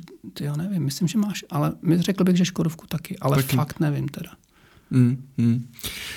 Dobře, tak půjdeme od vašeho uh, osobního mm-hmm. života uh, zase k investujícím, mm-hmm. k mhm. investování. Uh, vy jste, um, teď si to jenom tady musím najít, uh, v roce 2015, tak jste uh, úspěšně zakončil, jste si vystudoval další, uh, další školu, mm-hmm. uh, opět Masarykovu univerzitu, ale tentokrát fakultu filozofie mm-hmm. uh, a vlastně um, máte vlastně titul z psychologie. Ano. A e, vy se hodně zabýváte i tou behaviorální mm-hmm. ekonomií a psychologií investování, hodně i o tom vlastně přednášíte a podobně, uh, což je takové příznačné, příznačné téma, protože si povídáme vlastně v lednu uh, 2019, mm-hmm. uh, kdy vlastně před pár, před pár týdny započala nějaká, nějaké výprodeje na, na akciových trzích, nějaké korekce, hodně lidí, odborníků teďka zase jako panika, že přijde krize, nepřijde krize, je to jenom nějaké nějaký výprodej, to dočasný, není to dočasný a hodně vlastně teďka začíná, začíná se objevovat nějaká panika, mm-hmm. pracovat vlastně s uh, emoce, mám to prodat, nemám to prodat, mám nakoupit, teď jedna strana říká kupte, druhá prodejte, jo. Uh, Krásný trh tak vlastně jak vy se musíte v tomhle úplně, úplně vyžívat. Jak, co tady na tomhle vlastně pozorujete a je něco třeba, co byste doporučoval, mm-hmm. jak investorům samozřejmě, jak se v této chvíli vlastně chovat? Já bych řekl, že já to vezmu teda trošičku ze široka. Jo. Zkuste. A nevyžívám se v tom. Je to přeci jenom, uh, mám tam, řekl bych, že v tom mám trošku empatii uh, právě ve vztahu k klientům, ve vztahu k distributorům, který třeba tohle vnímají víc třeba streso, uh, že jsou pod stresem, takže kdybych řekl, že se v tom vyžívám, tak by to bylo takový cynický. A je to tak, že se ta psychologie ekonomie krásně potkává. Já jsem vlastně k té, k té myšlence, já jsem právě na ní přišel, když zbankrotoval Lehman Brothers. Já jsem takhle jezdil po D1 a byl konec světa a, a všichni řešili úplně jako šílené věci. Jak jsem si říkal, že mi v tom, tak jsem si říkal, že mi v tom vzdělání něco chybí. A uh, takže jsem se přihlásil na přijímačky na psychologii, dostal jsem se, vlastně jsem tu školu vystudoval, musím říct, že jsem z toho byl nadšený, jako fakt mě to hrozně bavilo, včetně biologie, neurologie, včetně tady ty farma, klinika, to, co vlastně nedělám a nikdy dělat nebudu, tak mě to hrozně bavilo. Ale protože už jsem zůstal na zemi, tak jsem si řekl, v čem to můžu aplikovat v praxi, kromě toho, že člověk možná bude víc mluvit a méně poslouchat, anebo víc poslouchat a méně mluvit podle toho, jaká je situace, že jo? někdy musíte víc mluvit, prezentace, přednášky, někdy je dobrý poslouchat, takže to jsou ty věci, které který možná pro ten osobní, osobní život eh, víc naslouchat, eh, umět to, to přijímat ty informace ve struktuře myšlenkových bloků a emočních bloků, který třeba jsou známé, mají nějakou strukturu, ale když to člověk nemá nastudovaný, tak to samozřejmě taky cítí, ale nějak v tom, v tom tápe. Takže v tom to trošku pomohlo. No ale pak jsem si řekl, no a behaviorální finance, to je vlastně tam, kde se ekonomie potkává s psychologií. Takže jsem i diplomovou práci psal na behaviorální finance a dělal jsem takový výzkum, který, na který jsem pišný, protože vlastně všichni víme, že jsme konzervativní. Já nesnáším dělení investorů na konzervativní, balancované, dynamické. Já jsem v životě neviděl balancovaného ani dynamického investora. Nikdy. Jenom možná portfolio, ale to konzervativní jsme všichni. A vlastně Daniel Kahneman, který je nositel Nobelovy ceny za ekonomii v oboru behaviorálních financí, přišel s takovým konceptem koeficient averze ke ztrátě. Velmi zjednodušeně, když proděláme 10%, tak nás to bolí dva až třikrát více, než jakou radost nám přinese zisk 10%. A to je ta podstata konzervativnosti, averze ke ztrátám. A, a je toho mnohem víc, ale tohle je takový koncept. A já jsem vlastně tu jeho otázku, kterou on zjišťoval, tenhle ten koeficient, použil a ptal jsem se, a měl jsem vzorek asi 800 finančních poradců a bankéřů, jsem jim položil stejnou otázku a ten koeficient a verze ke ztrátě v, v české komunitě, české a slovenské, mi vyšel 2,5. Úplně stejně jak všude ve světě. Takže Češi rozhodně nejsou konzervativnější než, než zbytek světa. Ale to by možná stačilo na tu diplomku, ale já jsem o to chtěl trošičku víc. Takže jsem těm stejným lidem položil druhou otázku. A jak si myslíte, že by na to odpověděl váš typický klient? A průměrný koeficient a verze ke ztrátě typického klienta v hlavách finančních poradců je 6. Takže my víme, že jsme všichni konzervativní, ale finanční komunita si myslí, že jejich klient je konzervativnější, než ve skutečnosti je. Nebo jinak, že je konzervativnější. A otázka, a je tomu tak. Takže já jsem pak měl já jsem pak měl skupinu ne moc velký statistický vzorek, ale nějakých 40 uh, eh, klientů, kterým jsem položil stejnou otázku a koeficient averze ke ztrátě je 2,5 u těch lidí. Takže vlastně finanční poradci říkají, no, moji klienti jsou konzervativní. Hmm. A já na to řeknu, já vím, že jsou, ale nejsou tak, jak mi to demonstrujete. A pak to B, co jsem mohl položit těm 40 investorům za otázku, tak jsem se jich zeptal, a teď mi napište na druhou stranu, co si myslíte, že by odpověděl váš finanční poradce, kdybych se ho zeptal na to, co tam napíšete vy. Tak přemýšleli a říkali, aha, výborně. A ti klienti napsali číslo, které odpovídalo zhruba 1,5. Mm-hmm. Takže vlastně finanční poradce si myslí, že jeho klient je mnohem konzervativnější, než je. Klient je stejně konzervativní jako úplně všichni, ale klient si myslí, že finanční poradce si myslí, že, je to mnoho, že on je mnohem větší hráč. A teď si představte situaci, že sedíte s klientem a probíhá nějaká komunikace, verbální, neverbální. Ve, ve vaší hlavě jako finanční poradce, on je konzervativní, on je to, musím nějak opatrně, bla, bla, bla, jak já mu to vysvětlím. V hlavě toho investora běží. Je, on si o mě myslí, že já jsem nějaký hráč, spekulant a to, tak já se radši budu tvářit tak a tak. Jo. Takže a tady vzniká ten, ten základní problém důvěra, nedůvěra, co si radíme, obchodujeme nebo radíme, co vlastně děláme, jak to má vytvořit. Takže tady si myslím, že je prostor pro další obrovskou práci, protože v rámci třeba té diplomky já jsem hledal různé zdroje, mě úplně šokoval eh, výzkum State Street banky z roku 2014, který oni dělali mezi investory. A z toho výzkumu vyplynulo, že 93% klientů vlastně si myslí, že si jako nejlíp poradí sami, že vůbec nepotřebují radu odborníků a že to, co se jim kdy v životě povedlo v investicích, tak byl důsledkem jejich rozhodnutí, rozhodně ne té odborné rady. A když to hledáte všechno do, do, do kontextu, tak je to primárně o té důvěře. Úplně na tom začátku je to o té důvěře. A, a pak můžete jít do dalších a dalších detailů, ale já jsem právě, pokud jste se ptal třeba, kde jsem byl eh, v různých projektech, v různých produktech, co, tak pokud bych chtěl něčeho ještě dosáhnout v tomhle oboru z hlediska nějakého konkrétního projektu, já bych strašně rád, aby díky třeba něčemu, co přinesu, aby zmizela potřeba investičních dotazníků. Kdybych dosáhl toho, že by se přestali používat investiční dotazníky v současné podobě, tak bych to považoval, že se mi něco povedlo. Protože podle mě je to dneska jeden z nejdůležitějších dokumentů, který má dneska nejhorší a nejzbytečnější podobu. A řeknu konkrétní příklad.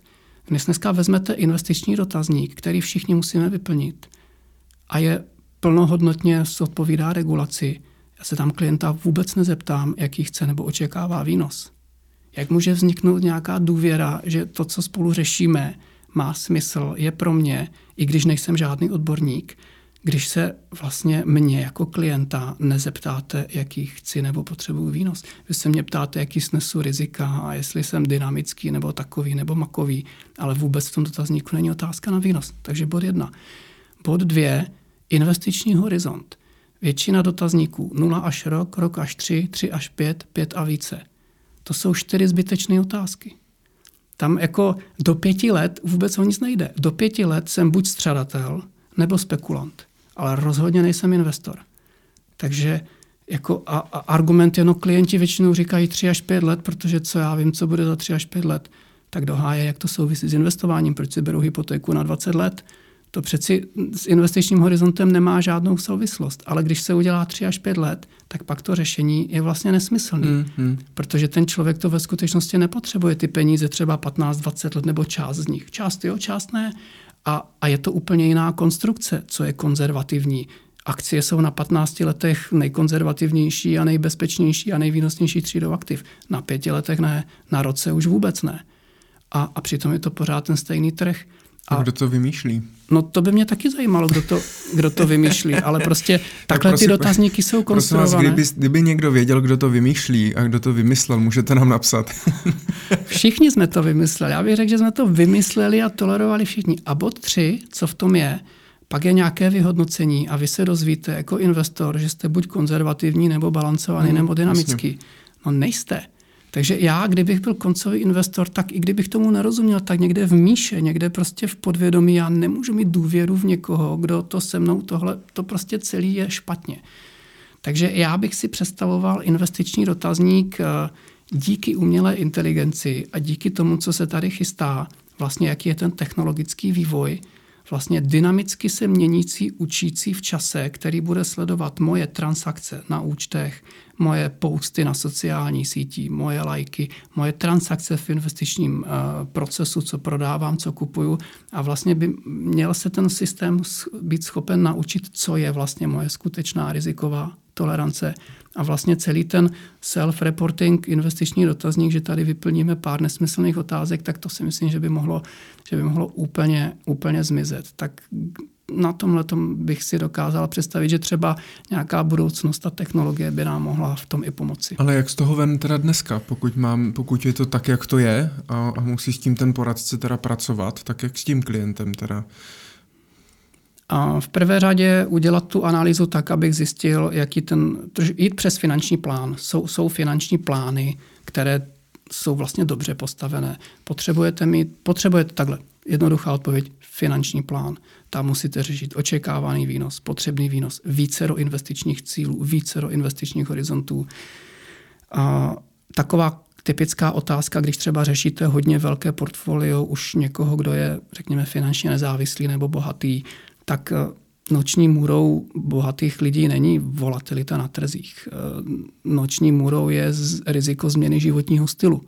Takže vy vlastně potřebujete, když máte portfolio v objemu 50, 100, 200 milionů korun nějakého investora, tak první, co musíte zjistit, je, jaká část peněz musí být investována tak bezpečně, aby bez ohledu na to, jestli je někde nějaká krize nebo cokoliv, tak tahle část nesmí být nějak ohrožena. A Překvapivě to není cel, celých 100% majetku.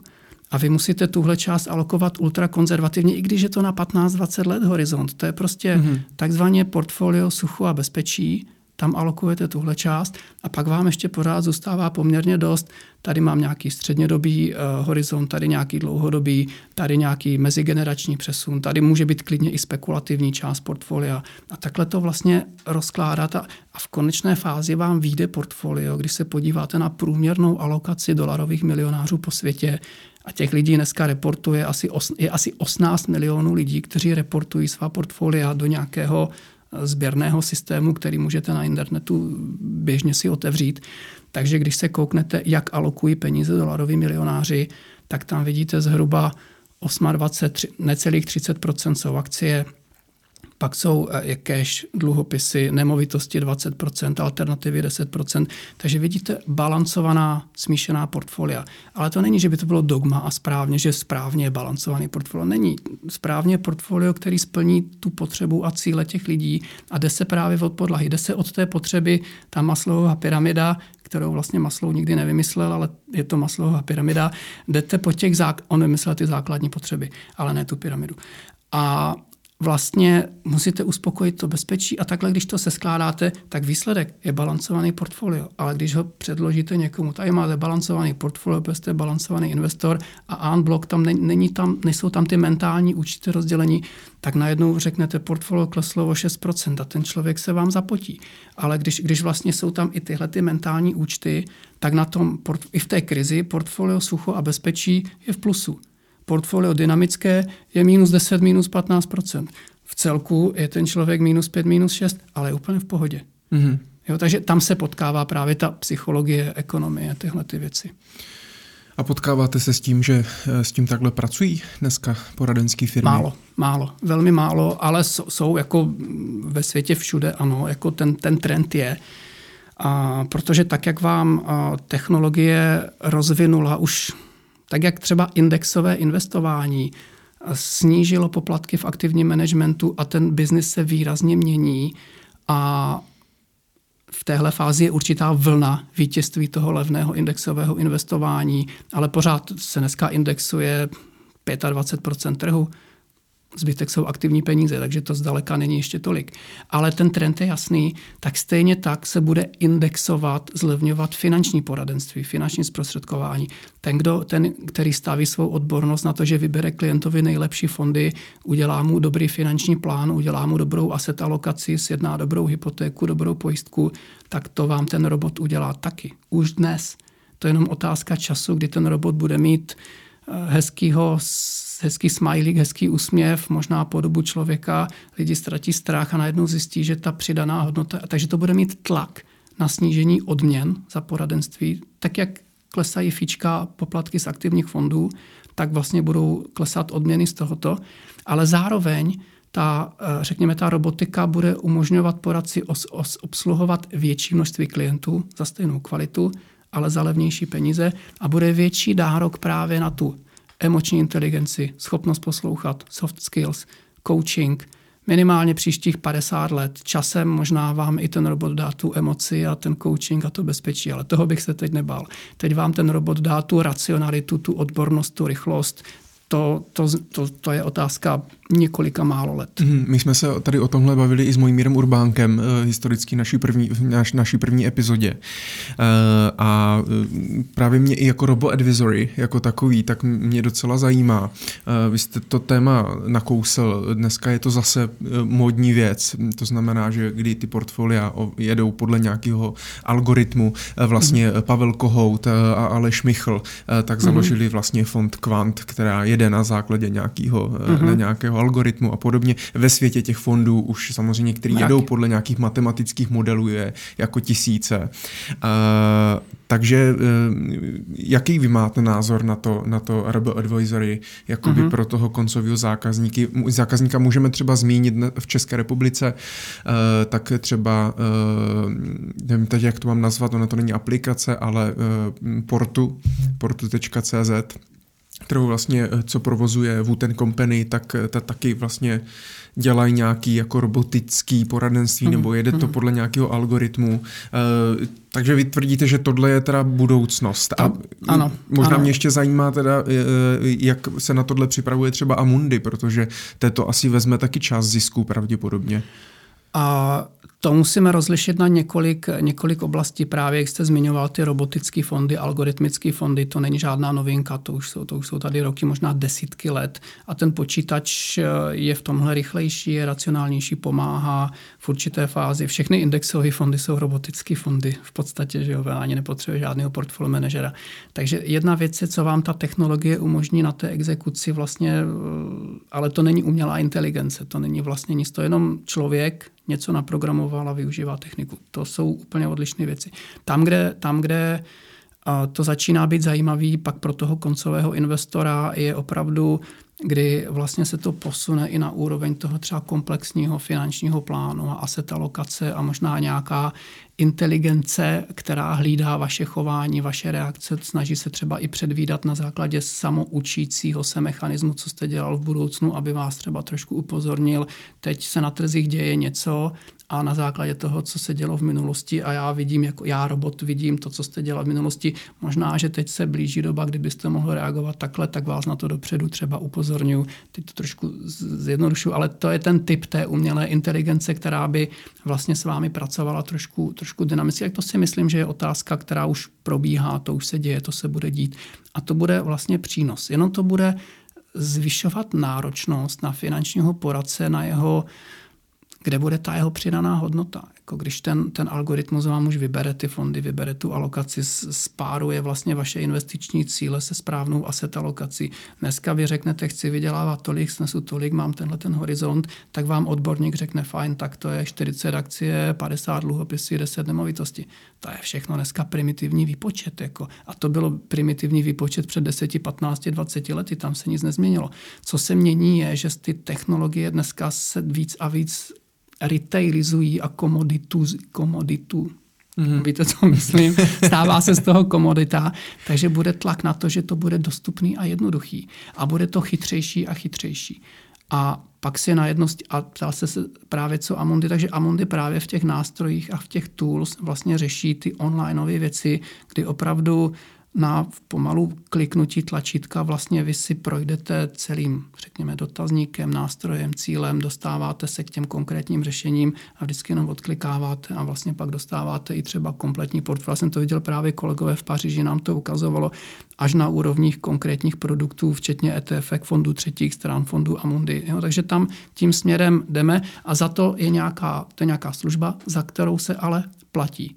Takže vlastně ono to není, že by vám to úplně kanibalizovalo. Když to uděláte dobře, tak vám to přidá to fíčko, ale zase, jak se to bude zvyšovat a zvyšovat a rozrůstat, tak bude zase tlak na to, aby to bylo levnější a levnější, protože to všechno bude jednodušší mm-hmm. a dostupnější. To znamená, že ti klienti třeba nebudou hledat poradce eh, na to, aby jim doporučil konkrétní akci nebo konkrétní fond, Rozhodně ale ne. spíš vytvořil teda finanční plán, dal to do nějakého konceptu a byl a, i takový jako... A já jsem přesvědčen, že v dohledné době ten finanční plán bude komoditizovaný. Jakože ten koncový klient bez nějakého výraznějšího vzdělání bude mít schopen právě tu aplikaci toho robota, který ho tím finančním plánem hmm. provede. Takže tohle není tak jednoduchý, ale je to podle mě blízká budoucnost. A pak vlastně, kde je, kde, kde ten, kde ten uh, kde je ten lidský kontakt. Mm-hmm. Kde je? Prozraďte nám. To, to, bych, to bych taky rád věděl, kde bude ta přidaná hodnota. Já si myslím, že pořád, eh, pořád je to o nějakých těch emocích typu strach, důvěra, potřeba komunikace. To vám vlastně ta technologie ještě dlouho, ještě dlouho nedá. Mm-hmm, takže, takže obejmout, zajít s ním na zmrzlinu a Uklidnit. Uklidnit třeba v těch těžších situacích, nejenom, že vám přijde mail, že neprodávejte, protože se to nedělá, ale opravdu zavolat, dát si schůzku, probrat to. Většinou, když to racionálně zhodnotíte, tak jsou to zbytečné věci. Ale, ale emocionálně jsou naprosto nezbytné a hrozně, hrozně dlouho ještě vám ten robot, ta umělá inteligence nedodá tu emoční, to soft, tu, tu, tu stránku, kterou ten člověk potřebuje na, na ty banální, primitivní pudy. Takže tam si myslím, že víc a víc bude ten... Vanguard to nedávno spočítal, publikoval takovou práci, že vlastně přidaná hodnota finančního poradce díky behaviorálnímu coachingu může být zhruba 1,5% ročně. Mm-hmm. Když máte třeba 10-15 letý finanční plán a máte dobrého poradce, anebo ho nemáte, tak oni spočítali, že díky třeba behaviorálním coachingu v krizových situacích uklidnit, nespanikařit, zůstat v tom plánu, dodržet to, neudělat ty chybné rozhodnutí, takže vlastně, když se to celé spočítá, tak je to zhruba 1,5% ročně. To je hodně. To je výrazně víc, než je rozdíl mezi třeba aktivním a pasivním fondem. Mm-hmm. K tomu právě eh, se oklikou dostáváme k té původní otázce, co by měl teda člověk dělat, když eh, trhy padají. Eh, na jedné konferenci tuším, že Viktor Hostinský říkal, že doporučuje meditovat v tu chvíli, ale prostě nepanikařit a jet podle vlastně finančního, jet podle finančního Takhle. plánu a držet se nějaké, nějaké strategie. Přesně, pokud ten finanční plán byl dobře nastavený a dlouhodobě, tak trhy padají a trhy nepadají a trhy rostou, trhy stagnují, jednou je super období, pak je špatný období, takže nepanikařit, rebalancovat, to znamená, když máte nějakou strategickou alokaci, máte ji dobře nastavenou a ten plán má běžet, takže když vám nějaký trhy spadnou, no tak vám logicky ubíde těch akcí, přibíde dluhopisů keše, tak odprodám dluhopisy keše, přikoupím akcie, ne moc, ale dobalancuju. A zase, když vám ty trhy vyrostou příliš nadměrně, tak máte víc akcí, než je správně, tak je odprodáte. Takže jako to, to je ten behaviorální coaching, rebalancing, to je to, co se má dělat. Samozřejmě všichni jsme dlouhodobí investoři do prvního poklesu a pak řešíme, co s tím. Je to přirozený, je to lidský, je to je jako náš mozek není nadizajnovaný na 10-15 let výhled. My to chceme všechno teď. Jo. To, je, to, je, to je nejsilnější lidská vlastnost, ale jedině ten čas a ta disciplína. Warren Buffett říkal, akciový trh je perfektní nástroj k přesunu peněz od netrpělivých k trpělivým. Nic víc to není. Na tom akciovém trhu můžete být buď investor nebo spekulant. Většinou je to dáno investičním horizontem a motivem. Krásný citát nedávno v podcastu jsem slyšel od Jima Kramera. Říká, akciový trh je úplně nejlepší nástroj na sociální mobilitu. Ukažte mi za posledních 100 let nějakou třídu aktiv, která by umožňovala běžnému člověku, lidem, normálním lidem zbohatnout. Jsou to akcie. Nejsou to nemovitosti, nejsou to dluhopisy, není to cash, není to spekulování. Pozor, není to spekulant s akciemi je dobrý, úspěšný jeden z deseti. 90% z nich to platí. To, to není cesta, kterou by se měl vydat normální člověk. No, všichni normální lidé můžou být úspěšní investoři, protože dlouhodobě všechno roste. Ale důležité je to dlouhodobě. Krátkodobě to kolísá a jediné, co funguje, když jsou poklesy a propady, tak dokoupit, protože je sleva. Ale to se to, to, to už bylo tolik napsáno a řečeno, že to je správně a nikdo ještě nepřišel na to, jak to udělat, aby to ty lidi opravdu, opravdu dělali. A tam je třeba hlavní, hlavní přidaná hodnota podle mě finančního poradce v příštích ještě 50 letech. Mm. A vy říkáte, že akcie jsou teda základem uh, investičního portfolia? A, nebo, a, a... Myslím si, že do 40 let uh, normální člověk potřebuje vyřešit bydlení, to znamená nemovitost, mít kvalitní životní pojistku, protože to nejdůležitější je zdraví a potenciál vlastně fungovat a akcie. Budovat to pravidelnou investicí. E, většina mladých lidí nemá těch peněz hodně, ale má nějaký příjem a má nějaký, nějaký potenciál pravidelně investovat. Spořit si do peněžních dluhopisových produktů ve věku 25 až 45 let je podle mě úplná zbytečnost.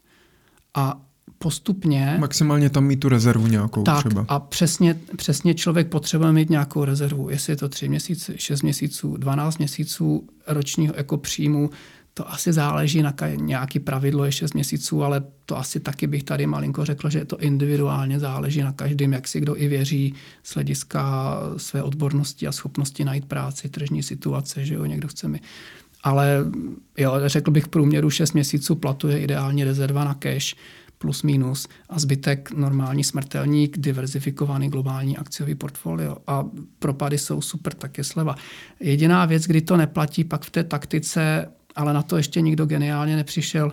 Samozřejmě, že jsou na trhu situace, kdy to úplně křičí, že je to bublina, ale takovouhle situaci jsme naposledy viděli v roce 2000 ta nebyla ani v roce 2007, kdy pak přišla ta krize. Tam vás žádná bublina nevarovala jako na trzích.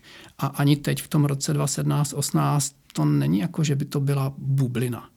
To teď je nějaká situace, která je způsobená růstem úrokových sazeb, geopolitickou situací, obchodními válkami, nervozitou, hrozbou blížící se recese. To všechno v tom je. Ty trhy na to nějak reagují po nějakém masivním růstu, ale teď vás na tom trhu nevaruje od těch akcí, že jako je bublina. A v klidu to může jít to 20-30%. Já si teda osobně myslím, a to je soukromý názor, to není ani za Amundi, že zažijem na tom akciovém trhu poměrně velkou volatilitu a velký výprodeje, teď už ji zažíváme a myslím si, že ještě zažijem a že to bude vlastně způsobeno indexovými a ETF-kovými věcma. Protože každý je genius, že chce pasivní investování, když trhy rostou. Ale, ale když ty trhy i klesají, tak to jsou vlastně trošku i peníze, které jdou malinko s davem a vlastně násobí tu volatilitu. A my jsme tady ještě nezažili nějaký poklesy uh, na, na těchto těch typech peněz. Takže já si myslím, že můžeme zažít i třeba ještě nějaký poklesy na trzích a v ekonomika nemusí být žádná nějaká krize, recese. Jako jo, může být, recese bude, ale to vůbec nemusí být globální. Může to, být zpomalení toho prostě, růstu. A... jsme si nějak odvykli na ten cyklus. Jako, a ten cyklus je normální a je bohužel normální ne, protože by byly recese normální, ale normální je to proto, že my neumíme zvládat růsty. Že jo? My jako lidstvo, jako lidi neumíme zvládat fázi růstu. Takže roste to, chceme víc, chceme víc, chceme víc, nezvládáme růst, takže se nafoukne něco, co se pak musí přirozeně najít nějakou rovnováhu. Ale primárně je to lidská nenažranost, nebo já nevím, jak to nazvat. Mm-hmm. Prostě chamtivost. chamtivost, která Great vlastně, is good, vlastně vytváří, vytváří tyhle ty věci. A vy jste říkal teda akcie, tím myslíte podíl, eh, podíl teda na, ve firmě nějaký, ale eh, jak vy se třeba díváte eh, na nějaký equity crowdfunding, který vlastně, dejme tomu třeba Fundlift u nás v České republice, mm-hmm. který teda se poslední dobou mám pocit, že se spíše stává nějak nějakým jako dluhopisovým portálem, než jako hmm. equity crowdfundingovou platformou, ale mají tam, nabízí tam nějaký podíly ve firmě formou nějakých certifikátů u investorů je to poměrně, poměrně oblíbený, jak se vlastně díváte na tohle, protože vlastně tady ty private equity investice, možná někdy vlastně venture kapitálový, i vlastně možnost v podstatě v nějaký seed fázi mm-hmm. investovat jako, jako retailový investor, jako drobný investor do takové firmy, tak byla vlastně deviza pouze velkých fondů, velkých hráčů, institucionálních investorů, hedge fondů. A dneska díky tady těm platformám se to otevřelo. Jak se vnímáte, vnímáte tady tohle? Vidíte to třeba jako trošku riziko pro toho Takhle, drobného investora? Já vnímám, že je super, že existují platformy a díky technologickému pokroku se vlastně tyhle možnosti retailizují a zase se z nich stávají určité komodity, co bylo dřív pro exkluzivní věc, exkluzivní peníze z hlediska objemu, ale byl bych v tom strašně opatrný, protože bez ohledu na to, jaký je to objem peněz, tak je to typ aktiv, který vyžaduje ale mnohem větší sofistikovanost a mnohem větší odbornost jako, tak znamená, já jsem rád, že to je k dispozici. Neznám konkrétně ty platformy, abych řekl, že zrovna tahle je dobrá nebo tahle špatná, ale ten princip, ten je dobrý, ten se mi líbí. Ale zase uh, nemůžu stavět barák tím, že začnu komínem. Prostě musím začít základem. A základem je public equity. To znamená, a ne, že si vyberu ještě konkrétní akcie, ale myslím si, že správně z hlediska finanční hygieny a finanční gramotnosti začínám jako mladý člověk s prázdnou kapsou, velkýma snama a možná jsem, ta prázdná kapsa je z hlediska vlastní práce ještě prázdná, ale mám nějaké peníze, třeba jsem měl že, nějaký štěstí nebo něco, prostě mám něco od rodičů, cokoliv, prostě mám nějaké peníze, ať už mám nebo nemám. Prvních 200 tisíc korun, když tak nějak přepočtu současnou úroveň majetku peněz příjmu, prvních 200 tisíc, to musí být globální akciový fond – Ať už indexový nebo aktivní, to záleží na filozofii, ale prvních 200 tisíc je globální akciový fond. Potom, a teď neřeším, samozřejmě musím mít pořešenou životní pojistku, pořešené bydlení, hypotéku a nějakou finanční rezervu. Potom, a, a žádný dluhy, žádný kreditní karty, žádný tyhle spotřebitelské úvěry, nic takového. Potom přichází na fá, do fáze, a te, do téhle fáze už třeba 80% lidí vůbec nemusí vstoupit. Ale já to doporučuju a radil bych to každému, aby si vybralo 10-12 kvalitních titulů. Ale opravdu jako dobrých bluechipových zase z toho public equity trhu, žádný spekulativní nesmysly, ale prostě takový ty dobrý značky, takový ty dobrý úspěšné firmy.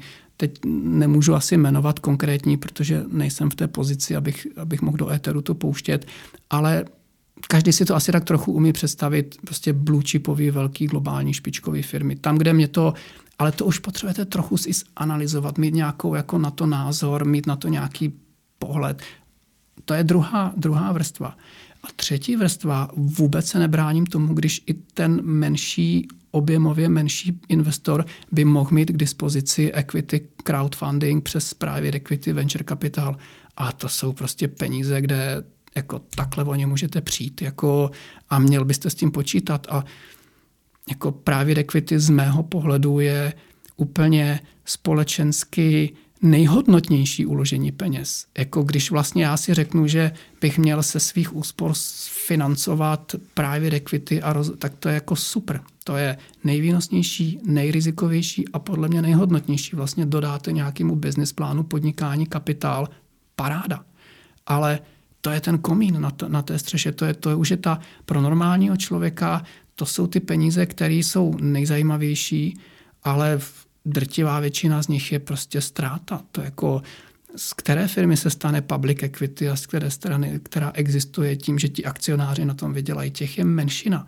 Takže od toho jsou pak právě equity fondy, profici, který prostě dělají, kdybyste si udělali analýzu toho, co dělá právě equity fond, než si koupí nějaký podíl v nějaké firmě, tak tvrdím, že normální člověk přes nějaký crowdfunding, nějaký výběr nějaké, ty, nějakého titulu se tomu ani zdaleka nepřiblíží. A v tom je ta chyba. Ale kdyby samozřejmě se k tomu chtěl přiblížit, teď to analyzoval, teď to vybíral, teď se potkával, řešil a třeba by ta platforma i dávala nějaké rady, že jo, nějaké doporučení, ale muselo by to být fakt jako profesionálně zanalizovaný, za nemalý peníze, za nemalý. To je všechno, to ta technologie umožní, takže super, já jsem za to nadšený. Ale to je ta nejrizikovější část investic. Je nejzajímavější, mm-hmm. nejhodnotnější a pak fajn pak proč ne? A dá se, eh, dá se nějakým způsobem kvantifikovat, eh, já nevím, kolik procent portfolia nebo pro jak velké klienty, mm-hmm. protože... Kolik eh, třeba právě equity? Protože nebo... třeba u nás máme fondy kvalifikovaných investorů, který vlastně začínají od milionu korun, pokud jsou registrované u nás v České republice. Jinak pořád platí vlastně, myslím, po Evropské unii nebo po Evropě ten limit eh, těch 125 tisíc euro, mm-hmm. někde mm-hmm. 75 tisíc euro. To zase, aby toho nebylo mm-hmm. málo, tak je to všude, tak je to všude jinde. Je to tak. A eh, teď zase rostou fondy kvalifikovaných investorů jak houby po dešti, jako řešení vlastně na všechno mm. pro bonitní klientelu a spoustu odborníků se trošku toho jako obává. Ne, tak upřímně je to, je to nesmysl, protože fond kvalifikovaných investorů je nálepka, jak je oheň je dobrý sluha, špatný pán, to je tady to úplně stejné. Slovo FKI, Fond kvalifikovaných investorů, není nic. To, to je schránka, která vám umožní naplnit investiční myšlenku a ta je buď dobrá nebo špatná. Buď je to nálepka na e, vlastně očištění e, nějak, nějakých daňových věcí, nebo je to nálepka na kvalitní strategii, nebo je to nálepka, přes kterou můžete realizovat úplně normální strategii, jako přes jakýkoliv fond. Takže to, to je, jak když řeknete ETF. ETF to taky není nic. To je na burze obchodovaný fond. A, a co to je? Akcie, dluhopis, index, aktivní. Co, co to vlastně je? To je to podstatné. A FKIčko zase, co dělá to FKIčko? Takže zpátky k tomu, jestli je nějaký optimální podíl na třeba ty alternativ uh, rizikové věci typu private equity a venture capital. Já si myslím, že je, ale uh, říká se, říká se 10 až 15% ale to číslo je nesmyslný. A nenajdete, já jsem se tím, fakt jsem se snažil trošku to nějakým způsobem uchopit a není žádný správný, není žádná správná alokace, ale uh, když vezmete velký čísla, průměrný čísla alokace, tak je to někde kolem 10 až 15% A když se podíváte na portfolio třeba milionářů, ale těch úplně mega velkých, třeba klub Tiger 21 je takový investiční klub, kde je 600 lidí s majetkem 60 miliard dolarů. Takže 100 milionů dolarů na jednoho. Hm. Ti mají zhruba 29% v právě equity v současné době. Takže vám to dává nějaký, nějaký, nějakou, nějaký benchmark. Podíváte se na chudšího milionáře a zjistíte někde kolem 15%. Podíváte se na ještě chudšího člověka, pořád bohatého, ale chudšího, který si koupil za milion nějaký FKIčko na private equity a je to 10% jeho portfolia, 5% jeho portfolia. Tak to všechno je OK, ale vlastně není žádná správná alokace. Bavil jsem se s manažerem toho jednoho známého právě equity fondu, který sám říká klientům, já nechci víc než 10 až 15% portfolia. Pak jsem se bavil s manažerem fondu, který je fond fondů na právě equity, takže ten člověk se dostává třeba do 13 právě equity fondů a ten říká svým klientům, nedávejte mi víc než 10 až 15% portfolia. Už tady máte rozpor obrovský, hmm, hmm. protože nikdo neví. Takže někde, někde tady panuje v éteru 10 až 15% portfolia. Ale ve skutečnosti se k té alokaci dá dopočítat. A je to přesně tou metodou. Kolik peněz musí být investováno bezpečně? To není na private equity, to není na akcie, to není ani na nemovitosti. Kolik peněz chci mi tam, kolik tam, kolik musím, kolik chci a pak vám něco zbyde. A je logicky, když máte 100 milionů dolarů, tak můžete mít 80% v private equity. A není to špatně, protože ty vaše peníze vlastně pomáhají té společnosti nejvíc. Jako úplně upřímně, když si koupíte akcie Apple, Johnson Johnson a Microsoftu, tak děláte dobře sobě, ale té společnosti už moc ne. Ale když dáte ty peníze těm garážovkám, tomu venture, tomu právě equity, tak to posouváte. Takže já jsem obrovským fandou právě equity, mně se to hrozně líbí.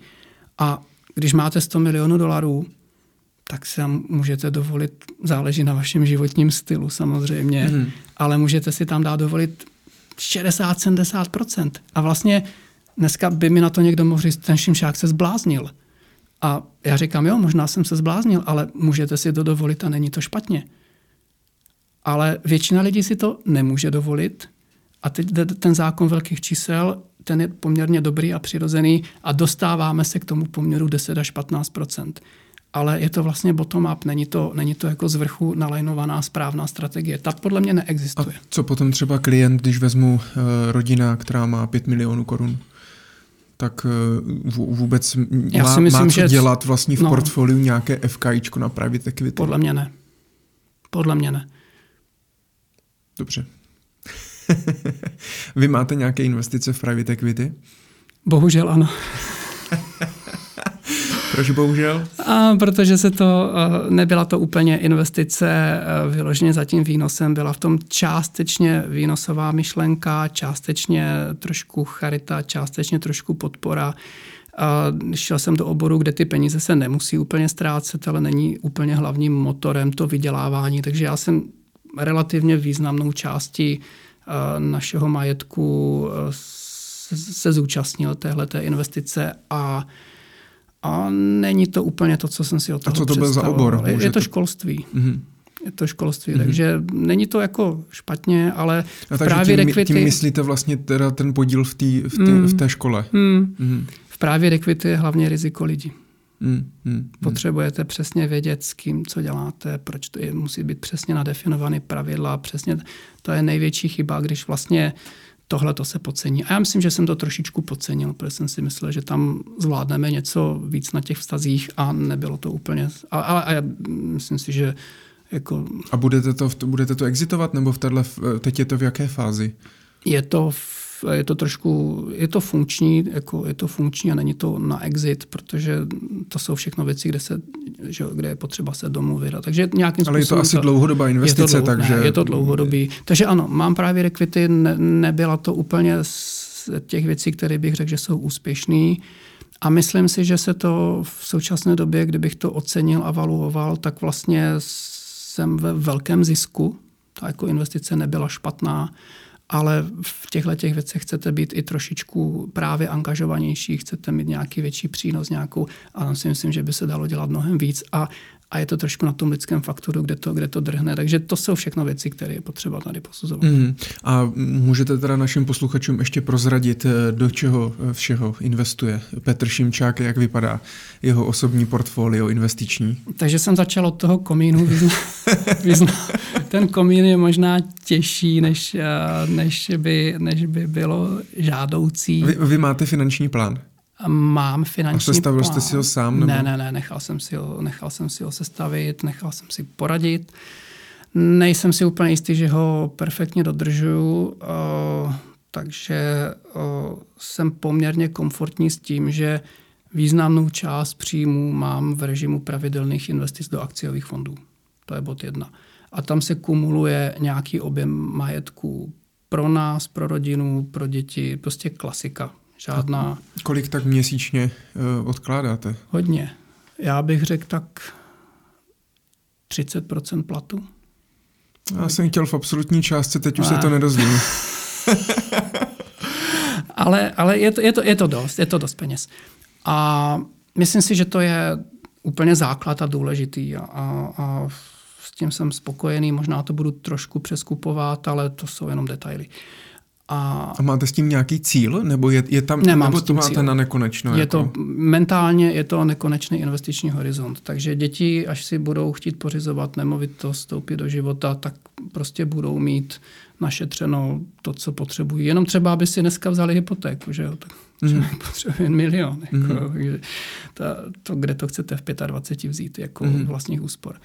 A, takže takže tam si myslím, že to je, to je takový trošku základ toho běžného chování finančně zodpovědného Máte tvora. nějaké konkrétní tymy, typy? Jo, takhle. Ať je to trošku ať exkluzivní. Je to, ať je to exkluzivní. A... Co se týče těch akcí, samozřejmě. Myslím, já nemyslím třeba akcí ČES, ale třeba ty fondy, tak vy asi musíte být věrný Amundi, nebo může, máte dovoleno mám, investovat i do mám, jiných fondů? Mám dovoleno i do jiných fondů. Uh, mám obyčejné věci, to znamená uh, US Fund, European Equity, Emerging Market Equity. Trošku jsem si zaspekuloval na Russia Equity před časem, takže mám relativně velký podíl v ruských, v ruských akcích. Od cizích správců mám Templeton Frontier Markets, tam mě zajímal ten segment, který jsme vlastně v Pioneeru třeba ne, nepokrývali úplně ty okrajové trhy. Takže spíš je to takováhle jako riskantnější část portfolia. Mám hrozně málo dluhopisů, prakticky žádný dluhopisy, nejsem dluhopisový investor. Nedávno jsem si koupil Strategic Bond, kdy mě oslovil výnos 7% per annum do splatnosti jako, jako, jako uložení peněz, trošku spíš jako, jako spekulace ale to je, to je malinká část portfolia, většina je, je vlastně cash, je opravdu peníze, které čekají na nějaké nákupní příležitosti, takže ty teď přichází, takže já třeba teď se nám sloučily databáze ve firmě, sloučili jsme jak Pioneer, tak Amundi věci, takže pro mě třeba fond peněžního trhu je dneska zajímavější alternativa než ten spořák nebo než ta cash. A Myslím si, že budu dokupovat teď nějaké akciové věci typu First Eagle, typu Silver Age, nějaký tematický. Všechny investice, které já se dneska snažím uchopit jako akciové, tak jsou, mají globální charakter, protože věřím na tu diverzifikaci a můžou mít trošku spekulativní charakter v těch satelitech, kde třeba jsem si řekl, ty ruské akcie vyklesaly dost, eh, takže si to koupím po tom poklesu, ale to, to musíte mít ty satelitky. Ale obchodujete teda eh, fondy a ETF, nebo i konkrétní fondy, akcie? Fondy a indexy do konkrétních akcí se teprve chystám. Mm-hmm. A láká mě to... A fondy nakupujete přes koho? Naš, přes, přes nás, normálně naše. Přes platformu. No. A konkrétně akcie budete nakupovat přes koho? To si asi budu muset otevřít nějakou, nějakou obchodní platformu, mm-hmm. nějakou onlineovou. To je dneska bez problémů, si můžete otevřít kdekoliv. Takže tam bude pro mě asi důležitý trošku poplatková struktura, onlineová struktura, trošku finanční mm-hmm. stabilita. Ten, Hodně lidí ty, ty, používá Interactive Brokers je v to Americe. Rozhodně to je jedna z platform, o které bych uvažoval. Mm-hmm. A z, z čeho vy to vlastně dokupujete? Vy máte teda nějaký peníze na peněžním trhu nebo, nebo na, na spořícím účtu? Spořáku, nebo, jo, no. vy jste říkal, že do akcí pravidelně dáváte, no. takže pak máte ještě no nějaký cash, ze spořáku, přesně na kterým tak. sedíte a přepošlete. Kde máte tak. spořící účet? V Unicredit bance. V Unicredit bance. a to jste musel mít, nebo ne. vám to, takže vám vyhovuje. Takže vám máte hlavní účet u Unicredit, běžný i spořící? Je to moje banka, no, tu využívám. Jaký mají, jakou mají rukou sazbu teďka na spořícím účtu? Mizernou. Skoro nic. A máte jenom Unicredit, nebo máte i jiné účty? A já myslím, že ještě bankuju nějaký transakce, nějaké drobnosti přes Raiffeisen banku. Já jsem hmm. si před hodně dlouhou dobou bral hypotéku na jeden pražský byt, kde jsem tady vlastně bydlel jako no, když jsem přišel do Pioneeru, tak jsem si vlastně kupoval byt v Praze, abych nemusel přespávat nikde.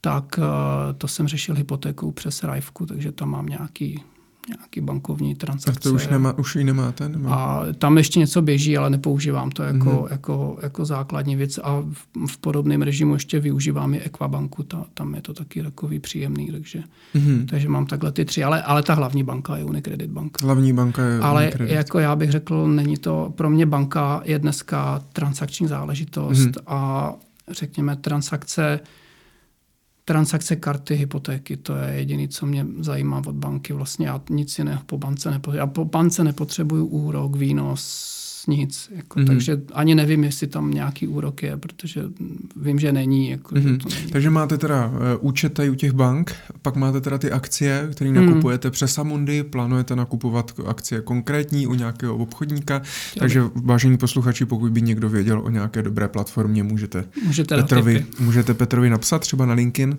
na LinkedInu a uh, máme ještě něco teda v portfoliu?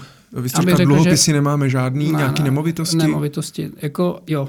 A máte nemovitostní fondy dneska oblíbený, ne. nebo konkrétní nemovitosti? Nemám nemovitostní fondy, mám uh, ne, ne málo, ne moc nemovitosti v principu, v principu je to bydlení, je to, je to nějaká záležitost tím, že jsem že i tady v Praze bydlel, tak mě něco zůstalo, takže je to nějaká taková úplně obyčejná nemovitostní záležitost. Nejsem vlastníkem žádného nájemního bytového domu nebo nějakých prostor.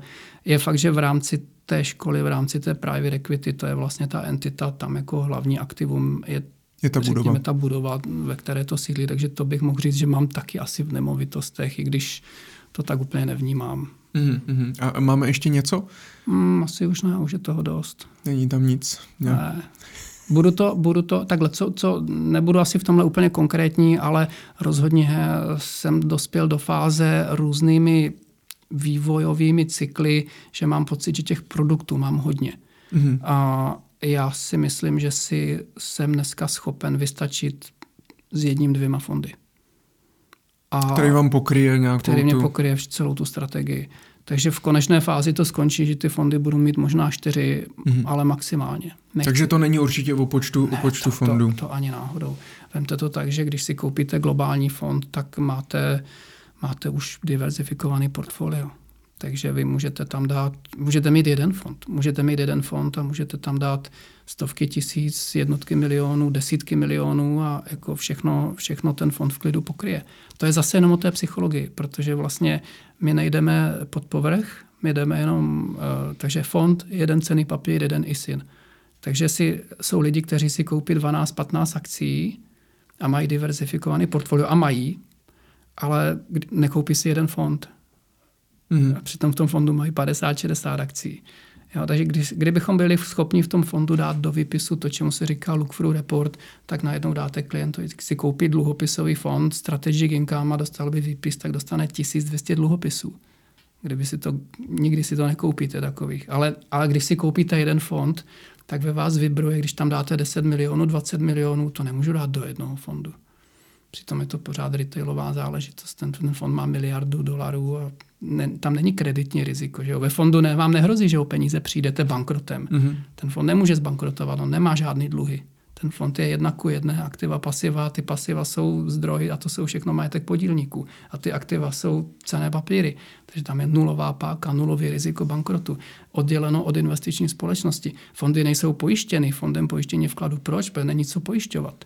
Někdo, někteří lidi říkají, to, ne, to není pojištěný. To, no, to je spíš ta výhoda, ne? že to není pojištěný, tam není to riziko. Takže jako v klidu by člověk si vystačil s jedním fondem. Mm-hmm. Úplně v pohodě. Petře, mám na vás poslední otázku. Musíte ještě pracovat? Musím, Michale. Ale řekl bych, že i chci. Že, a máte ve finančním plánu nějaký, nějaký cílový horizont, kdy mm. se to protne, že už nebudete muset? Že bych do té práce chodil jenom, jenom pro radost mm. a, a ne pro peníze. A nemám to ve finančním plánu a je to chyba, měl bych mít. A měl bych mít. Je to, je to komplexnější, složitější otázka. Jako já si myslím, že ta práce je součást života, takže uh, Uh, jsem to nikdy vlastně takhle jako neřešil, kolik musí mít peněz na to, abych už nemusel pracovat. Uh, tak nějak s tím, že si to člověk nepřipouští, mým cílem není našetřit tolik peněz, abych přestal pracovat, tudíž jsem to nikdy neřešil. Takže na to nejsem úplně připraven na tu otázku, abych jako odpověděl, jo, jo, jo, tak ještě dva roky a pak už ne, tak to nevím, fakt nevím. Ale práce vás baví pořád? Jo, baví. Jste do ní zapálený. Petře, já si myslím, že to bylo, že jsme toho probrali poměrně hodně. Eh, já ještě moc jednou děkuji za to, že jste přijal pozvání do našeho pořadu. Já děkuji za pozvání. A já doufám, že třeba za pět eh, nebo deset let tak se u mikrofonu potkáme třeba znovu a můžeme si zrekapitulovat eh, to další období vašeho života. Díky moc. Super, děkuji, mějte se.